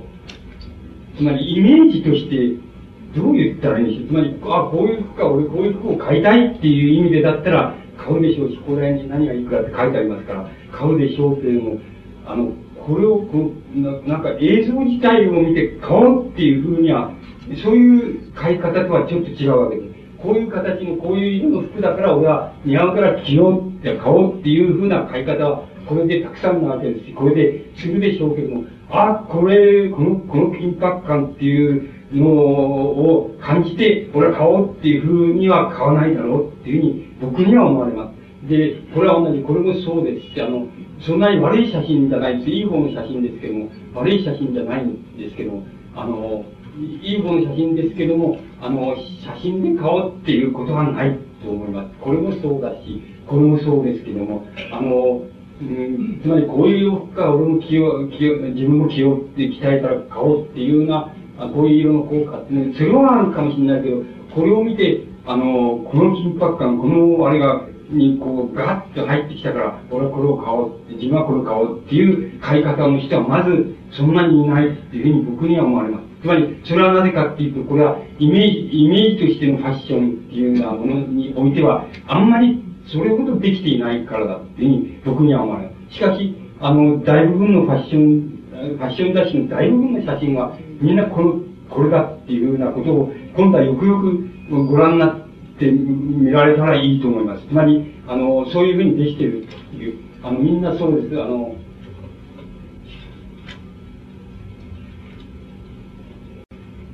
割合に僕は、ここに貼ったのは割合にみんな、それぞれ悪くないんですけどね、これはいいと思いますよ。あの、これはいいと思います。これはいいと思います。今度はそ、それだからね、その、それがイメージなんです。で、なん、なん、どういう、つまり、これは、例えばこれとかね、その、一等最初のこれとかっていうのはね、えっと、なぜそれじゃこれ、このイメージ、こういう意味、ファッションのイメージはなぜ作りにくいかとか、あの、なぜそんなにできにくいかっていうことを申し上げますと、あの、写真専門の人がいると僕より、僕よりよく説明するだろうと思うんですけどね、あの、要するにこれはね、つまり写真家とね、どう言ったらいいんでしょうね。写真家とモデルさんがね、えっ、と、つまり、どう言ったらいいんでしょう。こう、こうだって言うと、モデルの方もね、あっていうにすぐ分かっちゃって、その、そこの、なんて言いますか、呼吸っていうのは、ものすごく、あの、緊迫した意味でものすごくよくできてなければね、こういう写真が撮れないわけなんです。あの、つまりね、あの、日本の写真家と日本のモデルさんが写真撮ればね、あの、こういうファッション雑誌にあるような写真撮ればね、あの、えー、要するにもっと笑ってとか、あれしてとかってね、もう無性こうしてとかって、あ、いいよいいよとかって言うので、で、要するにそういうしかできねえわけですよ。つまり、つまり、それ以外の、要するにファッション、つまりモデルさんと、それから写真家とのね、あの、関係っていうのは、日本の場合に作りにくいわけなんですよ。つまり、あの、つまりね、要するに、慣れ合、慣れ合っちゃえば非常に低次元で慣れ合うわけですよ。つまり、今日帰ったら、帰りにどっか飲みに行きませんか？そういう慣れ合い方とか、要するに、どっかホテル行きませんかとかいう慣れ合い方とか、つつまり、あの、仲良くなるっていう、あの、気心を知れて仲良くなるっていう、その気心の知れ方っていうのがね、いうのの次元がね、要するに、ダメなんですよ。低いんですよ。そうしたらね、こう、こう、これで言っちゃうのは良くないけど、しかしこれでもいいけど、まあ言ってきましょうか。その、これをもっといいとして。つまり、こういう写真ってのは撮れないんですよ。これはね、このもっと高次元なところでね、モデルさんと、あの、写真家とはね、もう高次元なところで感応できるって言いましょうかね。俺はこういう、俺は、俺のイメージはこうなんだっていうことを、例えば、写真家が言った場合に、わかりましたっていうことをやってますっていうことですぐできるっていう、まあ、こうしてできるって、それがかなり高度に緊迫した意味で、それができるっていうような関係が、例えば、あの、モデルさんとそれから、あの、写真家の間になかったら、あのこういう写真ってのは撮れないわけですよ。日本人が撮ったら、そうは日本人かっていうと悪いからな。つまり、まあ、それはまあ、そういう言い方として聞いていてください。つまり、日本の、その写真家が撮るとね、あの、要するにこういう写真になっちゃうこういう。つまり、こういう写真になっちゃうわけですよ。つまり、あの何ニコニコしてんのって。要するに、あの、笑ってることにあんまり意味がないわけですよ。つまり、笑って愛想振りまいてるって意味はもちろんあります。つまり、写真家がもう言うんだから結構、つまり、あの、これはね、読者にサービスだから、笑ってとかっていう、そういう言い方するのが冗談じゃねえよっていう、あの、笑うには笑う必然っていうのがあるわけでね。それで、だから必然的に笑ってる笑い方でないわけですよ。しかし、この人が悪いんじゃないのであって、要するに、写真家は要するにこれでいいと思うから撮るわけだし、写真家の中がそういう注文の仕方するから、こういう写真になるわけです。だけど、こんな笑ってることに意味なんかないんですよ。愛想を振りまいてるだけですよ。そうすると、あの、そそれだから、こういう、こういう、つまり、あんまり緊迫感がないでしょう。つまり、あの、写真として出来が良くないでしょう。つまり、つまり、そういうようになっちゃうわけなんですよ。つまり、だからこれは要するに、言ってみれば構造的なつまり問題であってね、構造的な問題であって、単に一写真家が、要するに、あの、のレベルがね、つまり写真の技術が高いか低いかとか、日本の写真家は向こうのやつに比べると、レベルが低いとか、そんなことじゃないって、もっと構造的な問題なんです。構造的な出来栄えで、あの、この、モデルさんと、そのね、あの、写真家との関わり合いが、大体関わり合いの次元が違うよっていう、つまり、親しくなり方っていうことの次元が違うよとか、モデルさん自体のその、なん、なんて言いますか、知識、教養が違うよとか、教養ですら知りませんけども、要するに、その、なんかその、あれが違うよっていう、その人間の、なんかあれが違うよ、まるでっていう、そういうことがあるんです。それから、写真家が、それから、どこで妥協するかっていうことがあるわけでどこで、つまりモデルと妥協するかっていうことがあるわけで。つまり、その、モデルと、つまり、いい加減のところで妥協するか、そうじゃないかっていう、あの、ことがあるわけなんです。そういう、そういう問題が一つあるわけなんですね。つまり、写真専門家の人はよくお分かりでしょうけども、あの、おられたらよくお分かりでしょうけど、写真っていうのは、要するに、あれ、つまり、根気でしょう。つまり、なんて言いますか、ええー、ってもうくたぶれたらもういいや、これでっていうふうになっちゃうようなもんなんですよね。で、これいいやってなっちゃうもんなんで、えー、まだ、まだ我慢だ我慢だっていうことはなかなかできないし、相手の方は怒り出すし、つまりモデルの方はブスブス言い出すし、また不機嫌になってくるしって、もうそれはちょっと耐え難いっていうふうになってきますから、あの、相互の関係は耐え難いってなってきますから、なかなかそこまでやれないっていうことがあるでしょう。で、あの、そういうこともいろんな、つまり様々な要因、構造的要因を含めて、あの、ファッション雑誌の写真っていうのは、こういう次元にしかないわけだ。ですから、僕は、要するに、あの、ファッション雑誌っていうのは、要するに、つまり、みーは、みーちゃん、はーちゃんが読むもんであるし、また、そういう程度のものであってっていう意味合いでは、俺決して、あの、案案っていうのは、そうじゃない、これはいい、いい出しだっていうふうに僕は言うわけだし、論争の時もそういう主張をしたわけですけれども、なおかつ、今度はそういう人相手じゃなくてですね、そういう人と論争相手じゃなくて、これ自体の内在的な問題として言うならば、やっぱりダメですよね。つまり、案案ってダメですよ。こんなの、こんなんで満足したらダメだし、こんなんで、あの、こんな写真撮って我慢して、あのね、あれしたら全然ダメよ、そんなのね。あの、つまり、そういう、いい加減なわけで、つまり、いい加減なところで妥協してるわけですよ。つまり、あの、こういうのが定期、つまり、もしかしたら自分自身の中にそういうのがあって、こんなどうせ、みちゃん、はっちゃんのうもんだから、このくらい写真撮ってきゃいいだっていうような、心がどっかにああるのかもしれません。つまり、あの、それは、あの、僕と論争したような人たちが、これはみーちゃん、はっちゃんだしだって言うんで、これ、心の中で馬鹿にしてるのと同じでね、あの、俺が高級高級な小説書いてると思ってるのと同じでね、あの、要するに、あの、そう、どっか馬鹿にしてる、写真家も馬鹿にしてるかもしれないけど、本当はそんなもんじゃないんですよ。つまり、ファッションっていうのはそういうもんじゃないんですよ。つまり、あれは、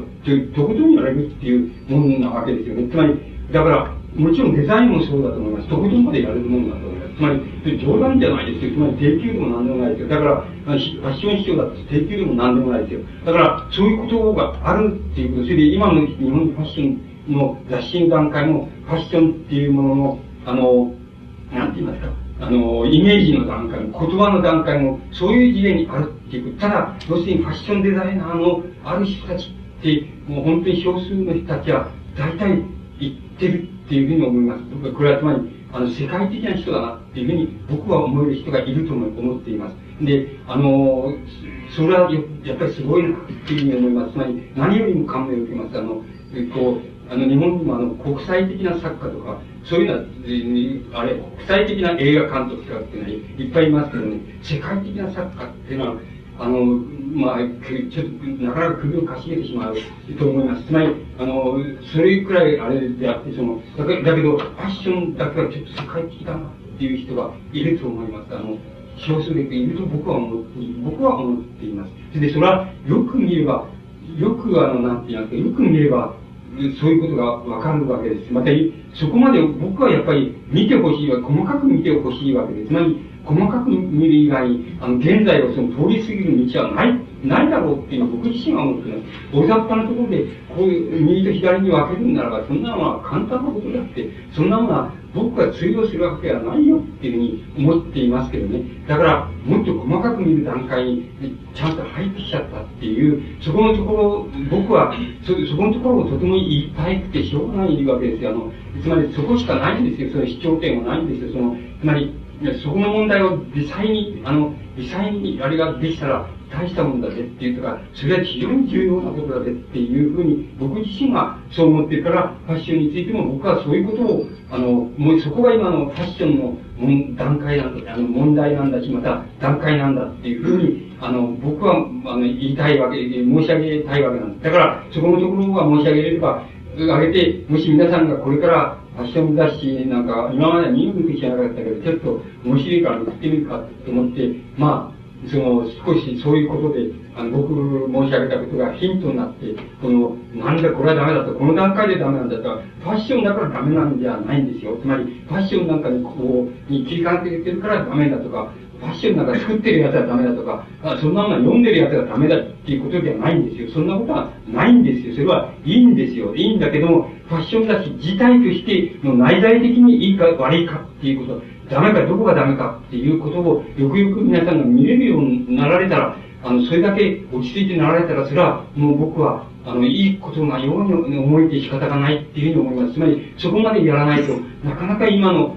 つまり、この、なんて言いますか、激しい、まあ、転換期、潜在的、顕在的転換期ですけども、その転換期を、あの、ついていくっていうことがなかなかできないだろうなっていうふうに、僕には思われて仕方がありません。だから、ファッションの問題の所在が、今そこら辺のところにあるっていうふうに、まあ、いうようなことを、まあ、もしは、僕は申し上げるわけです。だからこれは、あの、言葉であり、それから同時に、言葉の不足であり、同時に、あの、イメージの問題がまだ問題なんだっていう、その二つの問題を抱えているのが、あの、今のファッションの段階じゃないかっていうふうに、僕自身はあの考えてる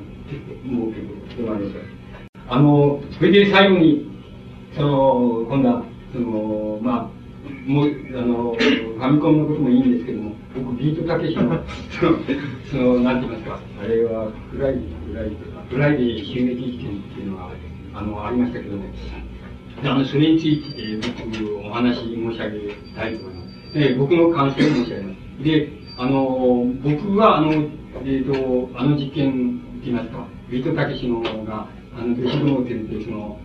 フライデーを仕掛けてって言って、暴力行為を働いたとかっていう、あれなんですけども、その、事件なわけですけども、僕が一番、あの、あれを、あの、えー、その、えー、新聞とかテレビとかのニュースで初めてそれをあれしたとき、僕は第一に、もう、即座に、あっと思って感じたことは何かっていうことを申し上げます。その、その感じは、多分、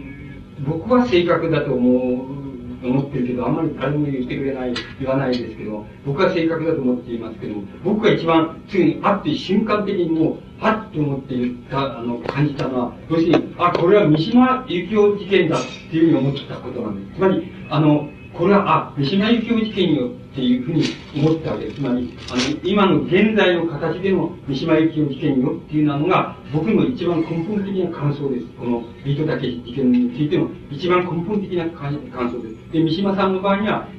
ここはさっきとのあと関連するわけですけど、ちゃんと、要するに、あの、ちゃんと日本刀を挟んで、それで、あの、市ヶ谷の、その、あの、弊社ですか自衛隊のそこへ現実に行きまして、それ中へ入っていって、それで、その、そこで、えー、入って入っていって、その、その、その司令官か、なんかを、ね、あの、取り巻いて、それで、あの、そこで、あの、椅子に縛り付けておいて、それで、バルコニーに出て、それで、えー、アジアジ演説をやって、それで、自衛隊の、その聞いてるうち集まってきた自衛隊の隊員たちが、ヤジ飛ばして、なんだ、三島とかって、やめろとか、あの、なんだよ、目が、えー、って、いい気になるなとかって、ヤジを飛ばされて、西村さんが一生懸命になって、その演説して、絶対これはいかんっていう感じになって、途中でやめて、それで入っていって、それで西村さんが、えー、お腹を切って死んでしまった。こういう、これが、三島さんが現実に、え現実にその場所へ行き、そして三島さんが行った行為であるわけです。で、えー、僕がそれは、あの、テレビでそれを、あの、テレビその時見ていましたけれども、その映像を介して見ていたんですけれども、僕は三島さんのそれを、その、その、なんて言いますか、一番困難だ、何が、三島さんが一番困難だと思った行為なんだけど、イメージのように思われてならないっていうふうなことになっていって、しかし、あの、余計な行動として言ってるわけだから、あの、さてそれで、なんてやって、あの、しらけ果てた、自衛隊の隊員がしらけ果てたヤジを飛ばすだけで、あの、しらけ果てたっていうような感じで、えー、入ってさてそのお腹が切るっていうことは自明の点でだから、それは現実問題で言っているわけだし、現実問題であるわけですから、で死ぬわけですから、それ、そこがものすごく辛いことだったろうなっていうふうに僕には思われ、つまりそこがなんとなく、まるで夢みたいな行為の中、行為、ずかずかってやってしまった夢みたいな行為の中で、そこだけがリアルで、あの、リアルだ、リアルな死だっていうような行為だっていうふうに思われた、ちょうど思われましたけど、僕は、あの、僕はそのビートたけしのその、あの、フライデー襲撃、えー、事件っていうのは、そ、即座に、これは、これは三島、三島事件よ、しかも、あの、現在の三島事件よっていうふうに思いました。つまり何が違うかっていうと、こちらの、こちらの方は、やっぱり、あの、一種、あの、映像と、あの、映像と、それから現実とが、もはや、なんて言いますか、交換可能なところで行われた、あの、行われている三島事件であり、それから、あの、ビートたけし自体にとっては、これは無意識の、意識しない、あの無意識のこれは自殺行為だっていうふうに僕は思いました。つまり、僕はこれは、これは自殺行為、自殺よっていうふうに思いました。つまり、三島さんと同じよっていうのは、そこも関係するわけですけど、つまり、僕は、これはビートたけし自殺よっていうのが僕の第一印象でした。で、多分この僕の考え方は間違ってないと思っています、僕は。つまり、これは、あの、これは自殺なんだ。ただ、あの、三島さんの場合は、もちろん意識した自殺行為です。つまり、初めから自殺することは覚悟の上で言って、覚悟の通り自殺しているわけですけども、ビートたけしの場合には、多分、意識的な自殺だっていうふうに思わないかったと思います。つまり、あの、思わないで、あの、借金させてもらないとか、我慢ならないとかっていうことで言ったのかもしれませんけれども、僕は無意識に、あの、ビートたけしは、あの、無意識の中では、あの、自分は自殺しに行ったっていうふうに、僕は思っています。で、これは意識して自殺しに行ったんじゃないことは、あの、その後のあれから、自身の言うことからも明らかですけど、しかし僕は無意識のうちには、では自殺行為だというふうに、僕はそう思いましたし、その時直感的にそう思います。だから、三島さんの事件って一番よく似てるっていうのは僕の、僕の感想です。その他の感想はいろいろ派生しますけど、根本的なところはそこなんです。で、あの、そこのところ、その経緯もう少し申し上げてみますと、あの、僕はビートたけしっていうのは好き、好きだから、芸が好きだから、よく、割合によく見てきましたからわかるんですけども、つまり、あの、あれをやるまで、前までの、前に直前までやってたテレビ番組がいくつかあるわけですけども、その番組っていうのは何かっていう、どういう番組かって、それでもって、あのテレビの流れを変えてしまいましたけれども、結局は変えてしまいましたけれども、その、どう変えたかって言いますと、あの、僕は、あの、ビートたけしたちがやってる、うんと、たけしのスポーツ大賞っていうのと、えー、なんえー、今も続いてる番組なんですけど、えー、天天才たけしのなんとかっていうのは、ちょっと言わせてました、あの、その両方の番組もそうですけども、あの、なんて言いますか、あの、スタジオから要するに、スタジオから街頭に出てしまって、街頭のある場面を、そこを、つまり、なんて言いますか、即断、その、あの即興的にそこを、そこをなんて言いますか、あの、スタジオにしちゃうっていうか、そこをなんか演技、演技する、演技空間にしてしまうっていうやり方をしていたと思います。これはあの、スポーツの、うん、スポーツ大賞の番組でも同じです。つまり、あの、スタジオ内の、あるいはスタジオの拡張されたところで、テレビの演技をしているっていうような、そういう段階、それでその中でその、あの演演技している空間と、それから視聴者の空間と、いわば同じ次元につなぎ、つなげてしまうような、まり一種の解体する芸って言いますか、芸の解体っていうようなものが、ビートたちの芸の特徴ですけども、その解体芸でもって、その視聴者のいる空間と、それから、あの、テレビの映像番組、スタジオの映像番、映像空間っていうようなものを接続してしまう、同じ次元に接続してしまうっていうのが、あの人の芸のやり方で、あの、来たわけですけども、結局それがどう手詰まり一日、えー、7、8時間付き合ってっていうことの方が多かったんですけどね。それから学生さんの場合は、あの、そういう、あそういう場合にはそういう特殊なあれですから、あの、そういう場合、あの、そういうのともう一回、しょっちゅう邪魔するやつとね、あの、やじ飛ばして邪魔するやつが、とは両方いましてね、えー、して、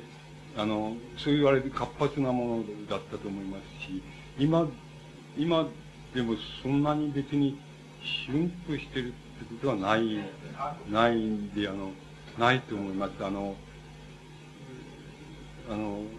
僕自身があの、いいので、あの、こちらに今日は雇われてるわけですから、こちらのプログラムがいくら、えー、伸びればも伸びるで僕が大ずってだけなんで、あの、いつでもそうしてきました、原則として。あの、とことん付き合うっていうふうにしてきましたですけどね、今日はわかりませんけど、あの、えー、そうしてきましたけど、別にそんなに旬ってことはないと思います。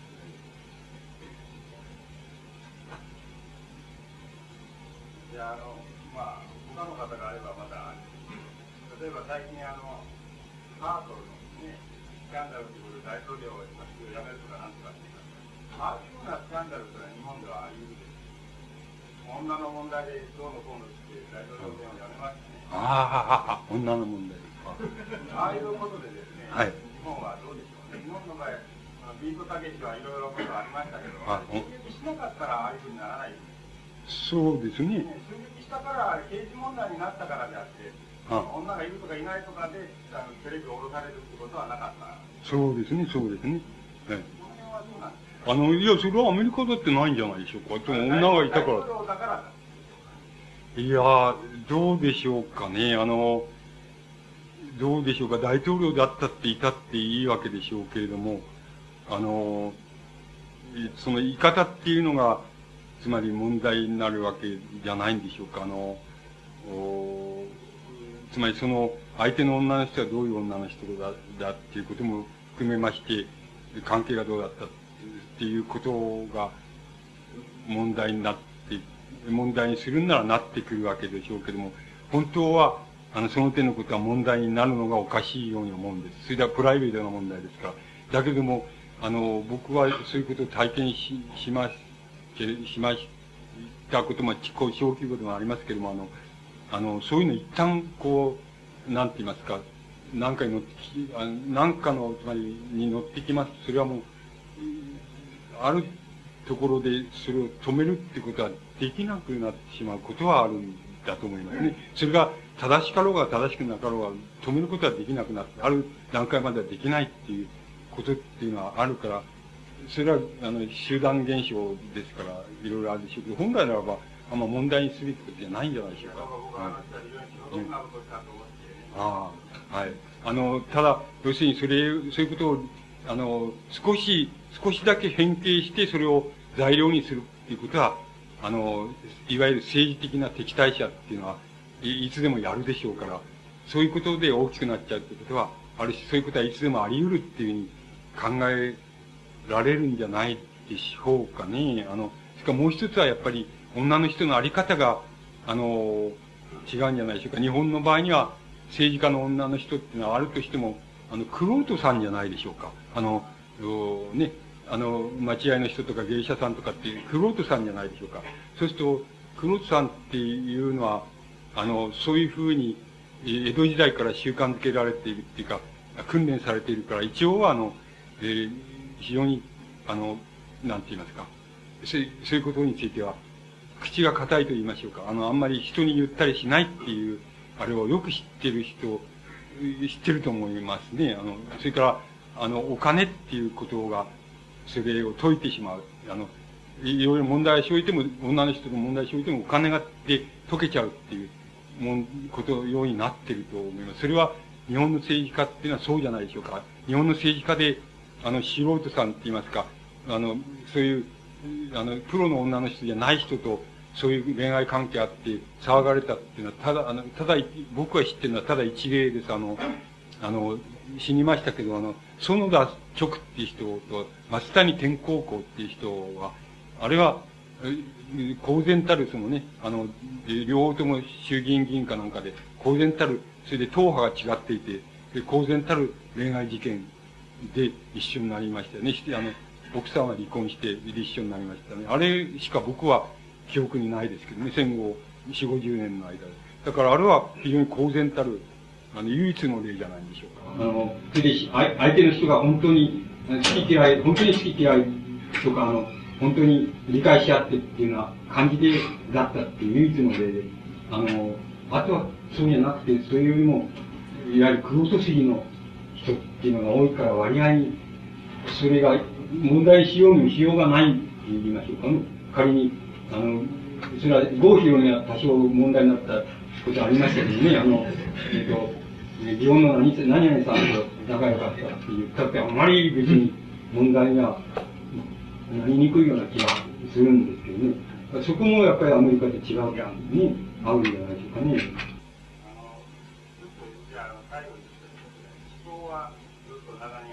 はい。はい。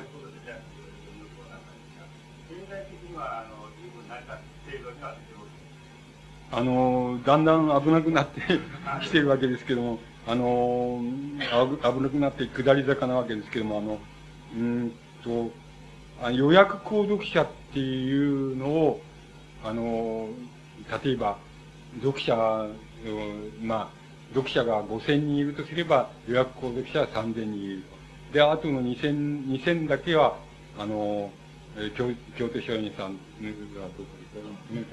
あの、どあの小売店さんに出すっていうのは、ふうにして、いつでも予約購読者の数を上回らないようにしているわけですね。だから、いつでも予約購読金の先を食べているわけと思います。だから、長も、長も、長面面は、長母面はいつでも黒字になっているしかし、僕が例えば思考をやめましたって、やめますって言って、生産して皆さんに、あの、残金をお払いしていったら、多分マイナスになってるんじゃないかなと思います。あの、ね、あの、赤字だと思います。だけれども、あの、やってる限りはネズミ講じゃないですけども、あの、やってる限りは黒字、あの、蝶面は黒字になってます。だから、まず、1、2、5、2、3、5で潰れる今後2、3号で潰れるってことはないですけど、だけど、自利品ですから、いつどうなるかっていうのは、我ながらも、これはいかんって。はいので、はい。いやいや、もうそれはもう、はい、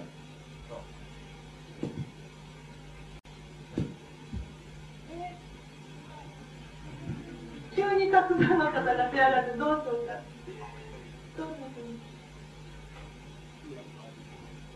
えっと、それじゃあ、さっきパッと手を挙げられたので、どうぞ。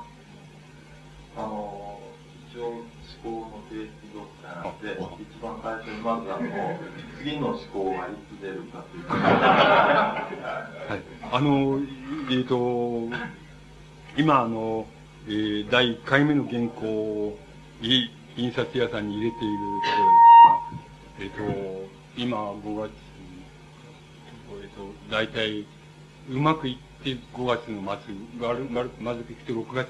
に上旬になったようなはい。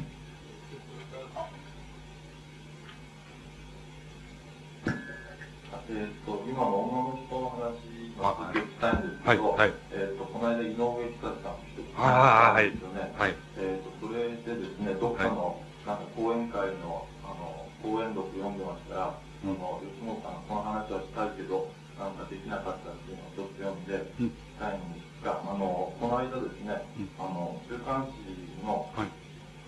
えー、井上ゆかさん、多分談話だったと思うんですけど、見てましたら、どうして離婚したかっていうことの一つにですね、あの、奥さんが自分の買う本のお金よりも、洋服代の方が多くなってしまったと。で、そのことがですね、あの、なんか自分には我慢できなかったっていうことを書いてあったわけですね。うん、で、まあ、先ほどファッションの話も出ましたけど、うん。どうも、こういう考え方っていうのが、その井上さんの考え方ですね、うん、どことなく馴染めないような感じがありまして、例えばその、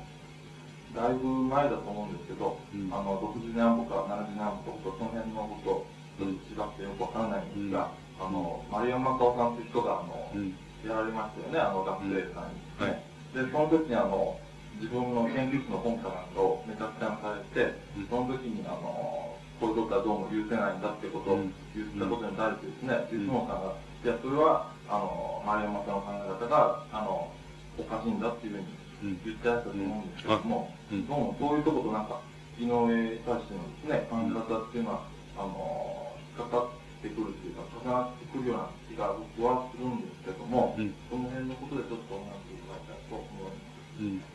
あのー、僕ね、こう、そういうことが一番興味深くて、あの、またあの、あなたとの、と同じように、ちょっと、ちょっとこの、このセンスは僕にはわからんなっていうふうに思った、思ったところと、まあ両方なんですけど、ね、今おっしゃったことと同じなんで、あの、つまり、一つはね、あの、先ほどのこれプライバシーあるかないかとかっていうこと、プライバシーの問題っていうのと、あれとの同じが交換可能だっていうことのいい、僕例なような気がするんだけども、あの、奥さん、僕、関心を持ってましたから、それでおしゃべりしたいくらい関心を持ってたから、あの、ちゃんといろんな雑誌の記事の日とか、いろんな週刊誌って持って、今でも持ってるし、集めたりしてるんですけど、あの、してる、まあ、それだけのことなんです。集めてるだけなんですけど、あの、要するに、あの、テレビ見てたら、その奥さんの方はね、要するに、奥さんをね、要するに、あの、テレビで、要するに、ややね、その、自分は要するに女性解放のね、なんか一人、一つのね、自分は女性解放の、なんて言いますか、一つの、あれをしてるんだ。つまり、先駆けをしてるんだ、みたいなね、言い方をしてるとこがあったんです。あったんですよね。これは要するに僕はね、プライバシーとね、あれともう、交換可能なね、あの、こあの、変わっちゃってる、転倒しちゃってることのような気がするんです。冗談じゃねえっていうふうに、てめえが離婚する必要なてめえの、えー、夫婦の問題だって、何も別に女性解放と関係ねえよっていうふうに、僕は思う、思すぐに思ったんですけど、ね、そういうことをちょっと言ったんですね。して、おやおやって思うと、この感性ってのは一体どこから来るんだっていうふうに思ったんですね。で、これ、旦那の方が何て言うかっていうのを見たテレビでもって、要するに、あの、俺この問題いろいろあるけども、その、えー、いろいろ言ったけども、自分は小説家だから、あの小説でもって、あの、書かなきゃうまく言えないっていうふうに言ってるんですよね。で、あの、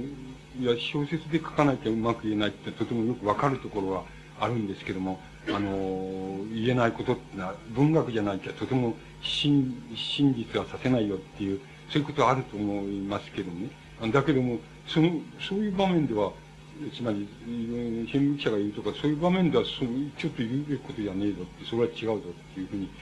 僕は思って、ここでも僕なんとなく、あの、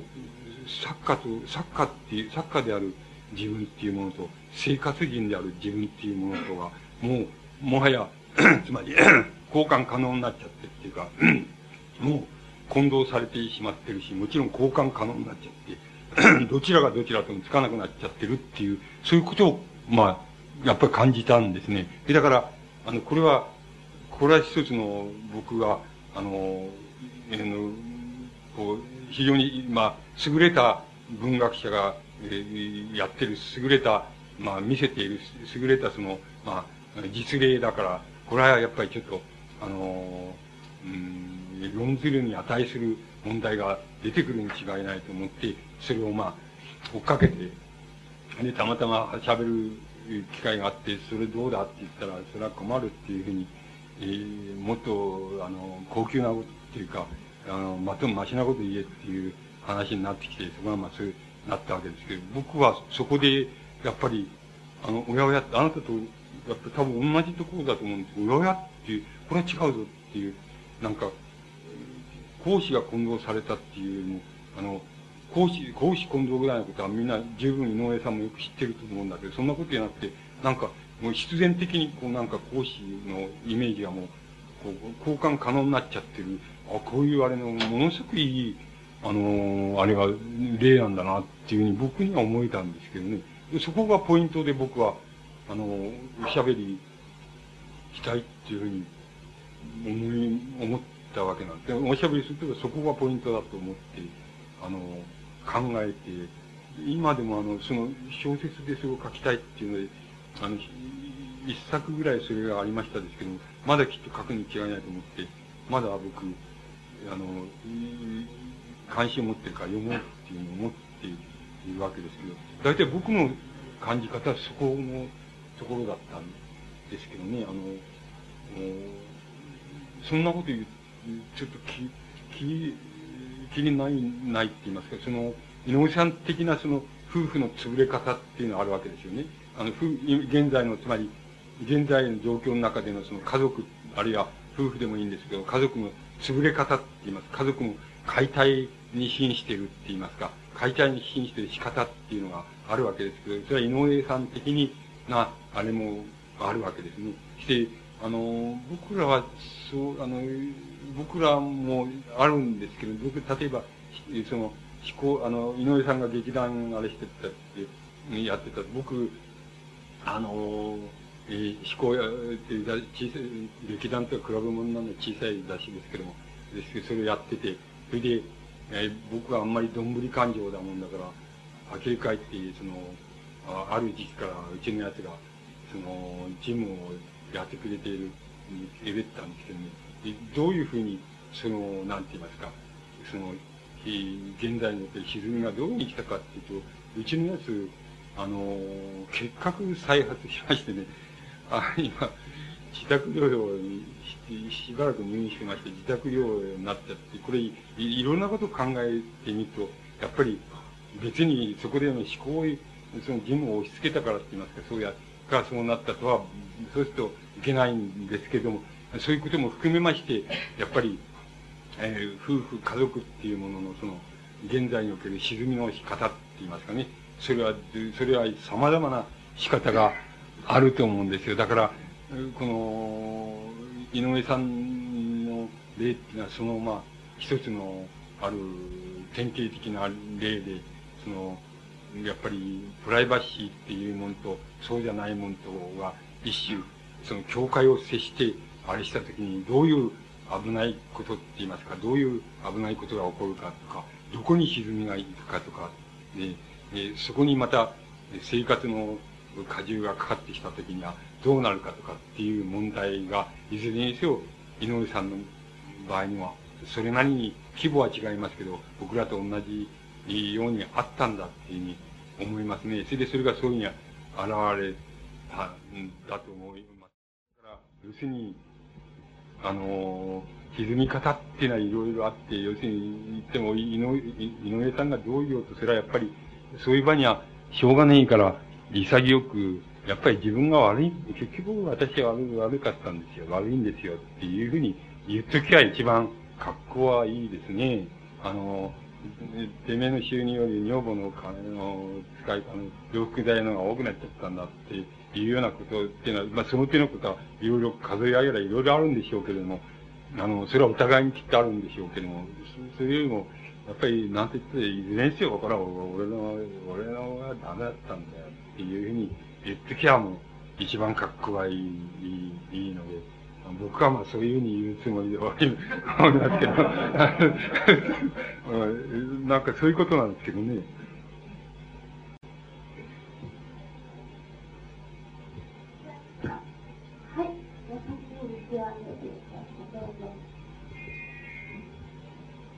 あのですね、あの、本当にくらない。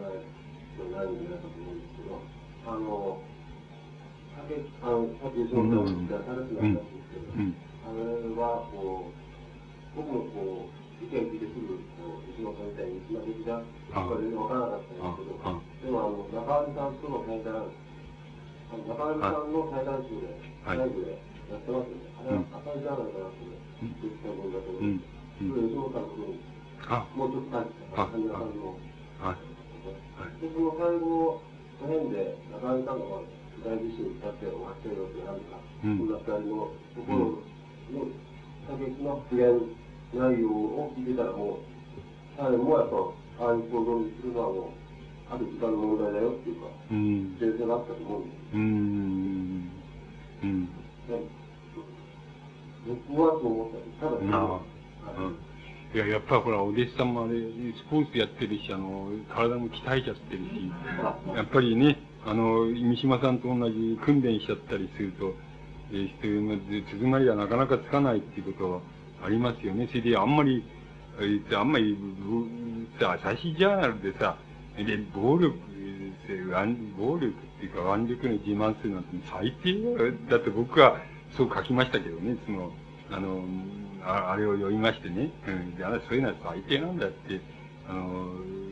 書きましたけどね、そうじゃなくて、あの、そういう暴力振るいたいくらい、もう、うっしてたら、ますます芸、芸、芸、芸をやれ、芸をやれっていうふうに、あの、僕は、そう思いますね。その芸をやれ。つまりね、あの、とてもよくあ、あんだけ才能ある人ってあんまりいないでしょだけど、あの、芸ってあの、そこから、あと、あれ、あれから後っていうのは、やっぱりやるべきだと思うんですよ、芸を。つまり、あの、なぜならば持っているんですから、あの、つまり世界中探せば、あれよりいい芸する人っているわけですよ、芸人って。でね、いるわけで。だから、もっとやるべきだと思いますね。ところが、日本だとさ、もう、あそこまで、ああいう風になっていって、ああいう風に待遇されてしまうとね、そうすると、もうそれ以上芸やるっていうのはなくなって、あんまり難しいんですよね。それ以上やるって感じって難とっても難しいんですね。あの、一つは、やっぱり、そうすると大抵参議院議員にな、な、な、なりたくなったりね。あの、よ、なんか違うことにやり、それからじゃなければ流すって言いますかね。芸を流すってやり方になっていくんですよ。だけども、あの、あの、僕は、そう、あれからまたやるべきだと思いますね。あの、芸をやるべきだと思いますね。あの、僕、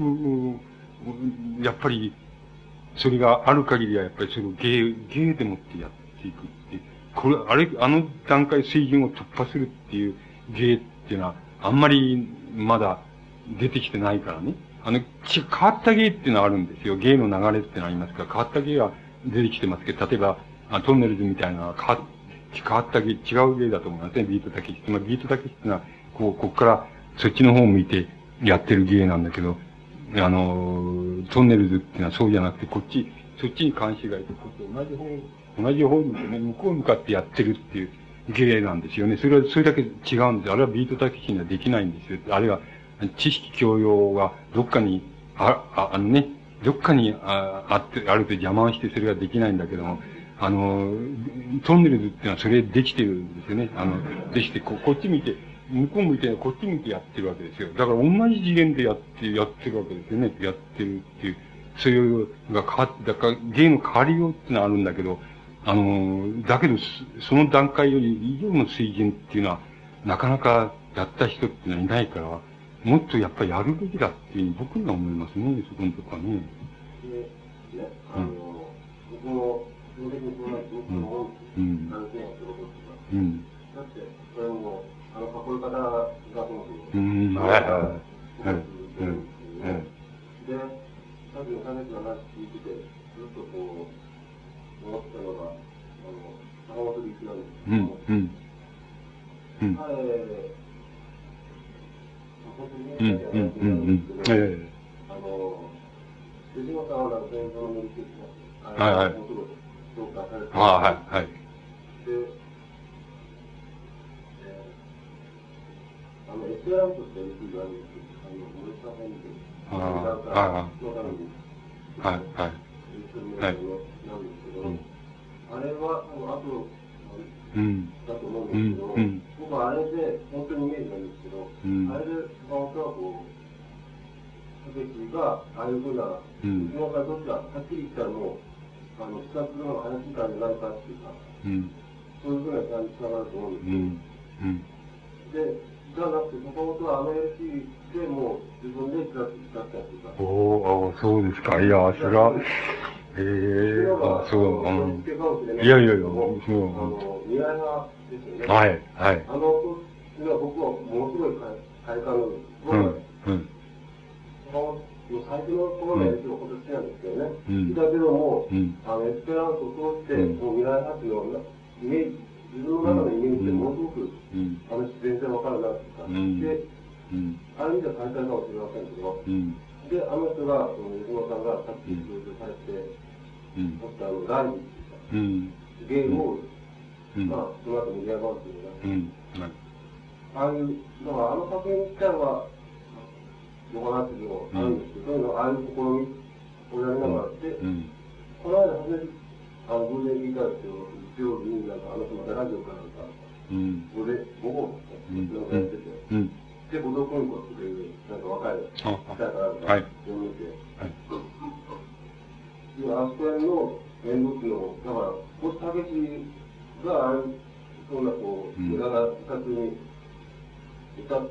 返すこで坂本の今の活動っていうのは、もうすぐ注目できるんじゃないかと思う。今度はあの、なんかあの、よく知らないんですけど、ここのアメリカのスポーツの演出と、うん、で、あの、韓国にこの、うん、あれなのが、うん、あの、吉本さん、世界日かなんかで回答したのを、気をつけなくちゃいけないんだけど、でもその、感覚革命っていう、その辺の、が今、まあ、必要なんじゃないかっていう、ところに、なんか、あの人たち、こう、解体しながらやってるねか、うん、いう気がするんですけど、まあ、そういうなんか、あの、うん、始まる。でもなんか、全然違うところにあるんじゃないかって気がします。うん。うんうん、いや、感心して聞いてましたよ。うん。うん。あね。うん。いや、僕は、あの人は、ほら、あのー、なかなかの、つまりど、どういった停滞しない、その変貌をやめないでしょ？ああいうことはとても、うん、あやっぱりいいんだなって思ってるんですけど、ただ、あの人はインテリだからね。あの、つまり、インテリだからっていう、おかしな言い方ですけど、なんていうのかな。やっぱり一種の一流好みなんだよね。一流好みっていうのがあるんですよ。インテリなんですよね。うん。だから、そう、そういうところ気に食わないなって、あの、思ってますけどね。うん。うん。うん。うん。うん。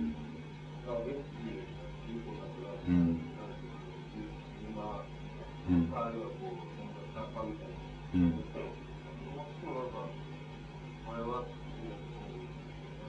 うん、うん、はい、はい。うん、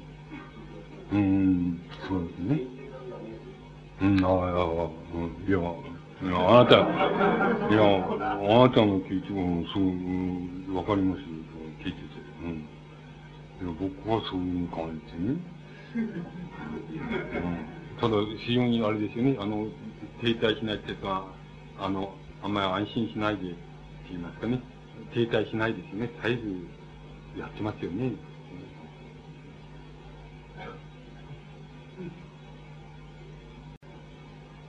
あ、すいません。あの、川崎と申します。あの、一つだけお伺いしたいんですけど、あの、今連載されてます、マハイイメージ論、それからその前のあの、えー、まあその間にいくつかありますけど、まあ、松井イメージ論ということで、非常にその、対象とされてるテーマっていいますか、あるいはそれぞれのモチーフっていいますか、大変あの、共感したり、また自分でもわからないところがあって、こう、右往左往しながら読んでるんですけれど、今日のお話の中で、あの、ファッションの、なんて言いますか、あの、一つ、こういくつか例を挙げられましてね、あの、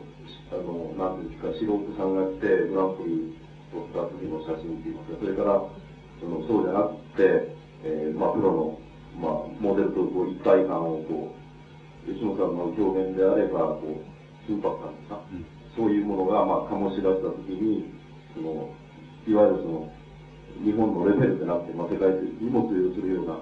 そういうものになりうるんじゃないかっていうような感じでちょっと捉えたんですけれど、今の例がですね、例えばあの、あの、端的にそのマスイメージのハイイメージのっていうことで、こう、配れ、あの、比べていった場合にですね、おそらくあの、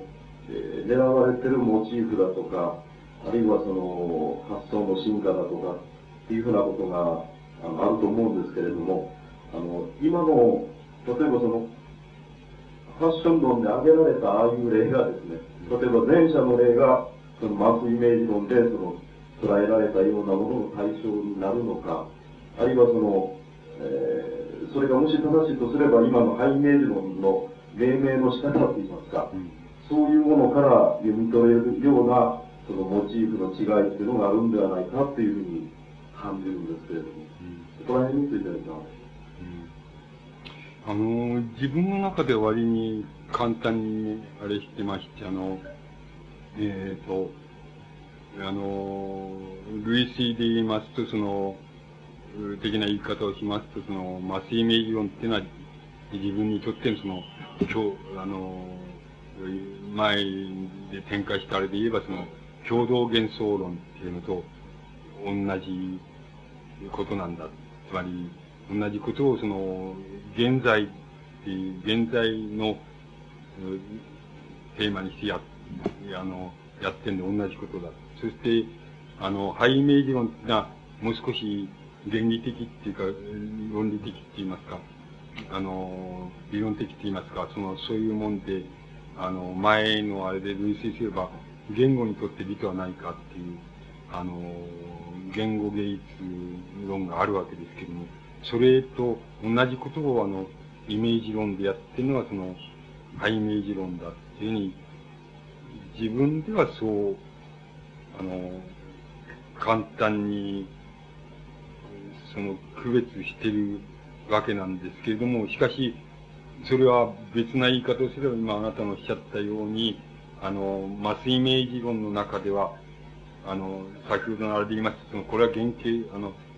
ごく普通の、あの、女性がその、自分がいいと思ったファッションを精精一杯着て、それで、まあ、審査でそのグランプリになったんだ。これ、これあの、イメージとしての緊迫度とかっていう問題ではなくて、これ自体は、あの、どうなんだって言った場合に、これ自体はこれでいいんだって言いますか、こういうもんなんだとか、あれ、これでいいんだって、あるいは、これに返ってくるもんなんだ。つまり、ファッションの、え、究極の理想っていうのも、その、専門家の手手の緊迫したイメージから、その、なんか、絶えずまた、その、そうじゃない普通の人が自分のあれでもって、好みでもって、千差万別に着こなしてっていう、そういうところに帰ってくるのが理想なんだっていう意味が、を含めて言えば、そこ、それは肯定すべきなんだっていうふうに、僕自身は思っているわけですから、それはあの、関背イメージ論と麻酔イメージ論も同じ関係にあって、決して関連がないと自分には思自分では思ってないんですけれども、ただ、区別としてはその、非常に原理的なことと、それから、あの、なんて言いますか、共同的なことって言いましょうか、その、社会現象的なことと言いましょうか、そういうことの区別っていうのは、別がその、ハイメージ論とアスイメージ論だっていうふうに、僕はそう思ったっていうわけなんですよね。え、あの、あなたの言われたようなことは多分、あの、麻酔イメージ論の中では、あの、重要だっていうふうに考えて、あの、考えたことのような気が自分ではしていますけれども、あの、僕自身があれして区別はそういう簡単な区別で、今は割に原則的なことを、あれ原理的なことをやってるっていうふうに思ってるんですけど。ありがとうございます。あの、それともう一つだけ、今の始めるのっていうのは、あとどれぐらい連載としては続くっていうふうに予想される？はい。あのー、僕わかんないんですけどね、あの、どこでどうなるかわかんないんですけども、つまり、あのー、もうやめてくれって言われればもうそこでやめるわけですし、なければならないわけですし、それから自分の方で、これはもうダメだっていう意味が来たらそこでやめないといけない、やめるわけですけども、あの、今のところはまだやめる気がないですね。あの、続くと思いますね。あの、その、一回二回で終わるとかっていうことは、じゃないと思います。あの、続くというふうに考えてますけど、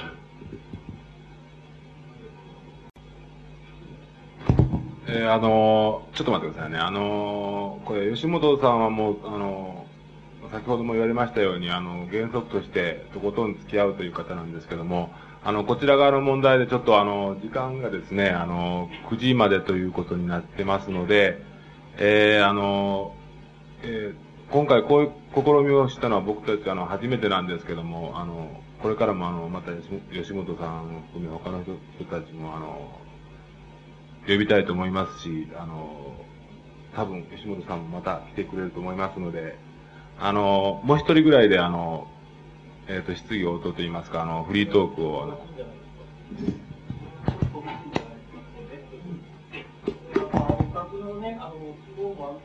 は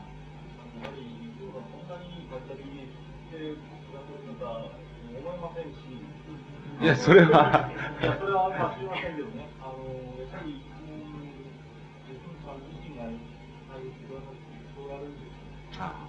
なん。とか、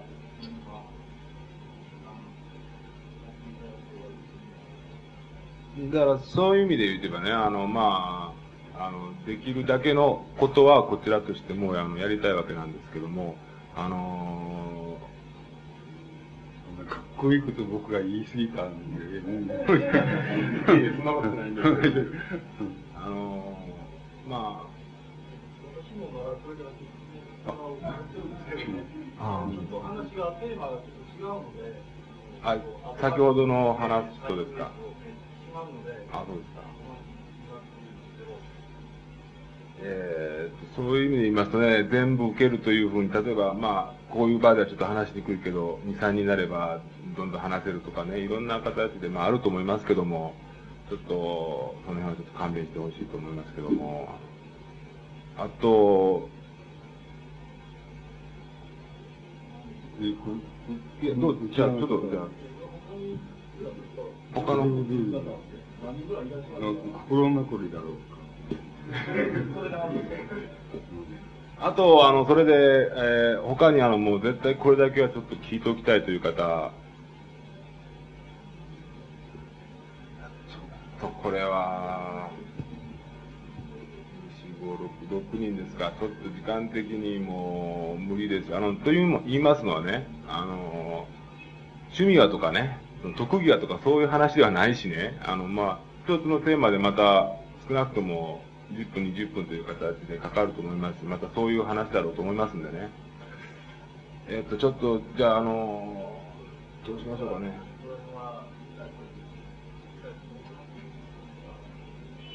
ちょっと待ってくださいね。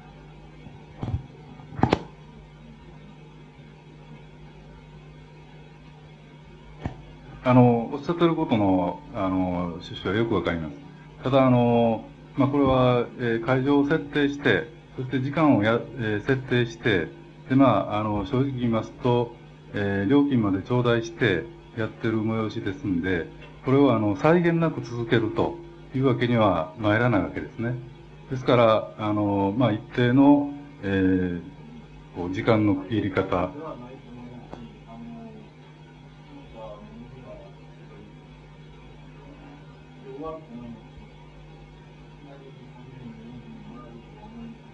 ですからね、あの、なんて言いますか、話が途切れるまで、あの、えー、続けるということは、正直言って僕たちの方では保証できません。ですから、時間を、例えば、あの、何、えー、30分なり、1時間延長して、そこまでで、あの、えー、お聞きになりたいことは聞いてくださいよということは、あの、まあ、えー、今回、えー、まあ、僕たち自身も、あの、聞きたい面があるわけですから、それは、あの、やりたいと思います。ただ、それ以上に、あの、まあ、先ほど、えー、吉本さんがご自身で言われたような形での、あの、えー、延長といいますか、あの、まあ、討論というのは、えー、この場では、ちょっと、あの、保証しかねますと。まあ、えー、最初の方としては、そういうお答えしかできません。だから、あの、さっきのはあんまり、僕が言いました、かっこいいこと言い過ぎたんで、その、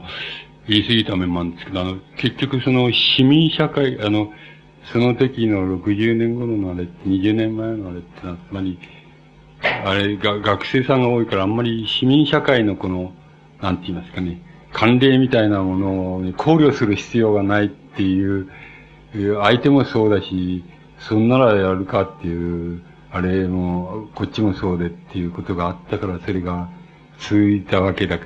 通用したわけだけども、あの、この、京都書院さんは、その、やっぱり、や市市民社会のそのルルールを、ちゃんと、うんまあ、ふ踏んで あれするっていうことを言われてるんだろうと思うんですけどね。だから、あの、それ以外のことでないんだろうと思う、思いますけどね。でも、どうぞ、あの、ね、うん、うん、はい、はい、はい。あの、夏目小杉について、はい、はい。とられると思うんですけど、その中で、あの、作品が、その、同一化された視点っていうのと、うん、あの、再化された2つの作品に分かれるというふうにする必要があると思うんですけど、うん、それがその、えー、すごく人間っていうのを言ってることの、なんかあの、教義というような形で取られた、そんなによく分からないんですけど、その、裏表というような形に取られたとしたら、それはその、どういうふうな意味合いなのかというのを、ちょっと、それからあの、どういう化された視点というふうなことで受け取られるそのすべての人がその同じように見えるような視点というのを使って言っておられるんですけど、その辺のことのがもう一度とよくお分かりにくいということと、それからあの集体化された場所っていうのがあるというような形で、えー、おられるんですけど、まあ、それとその2つの視点との関係っていうのが、すごくわからないので、うん、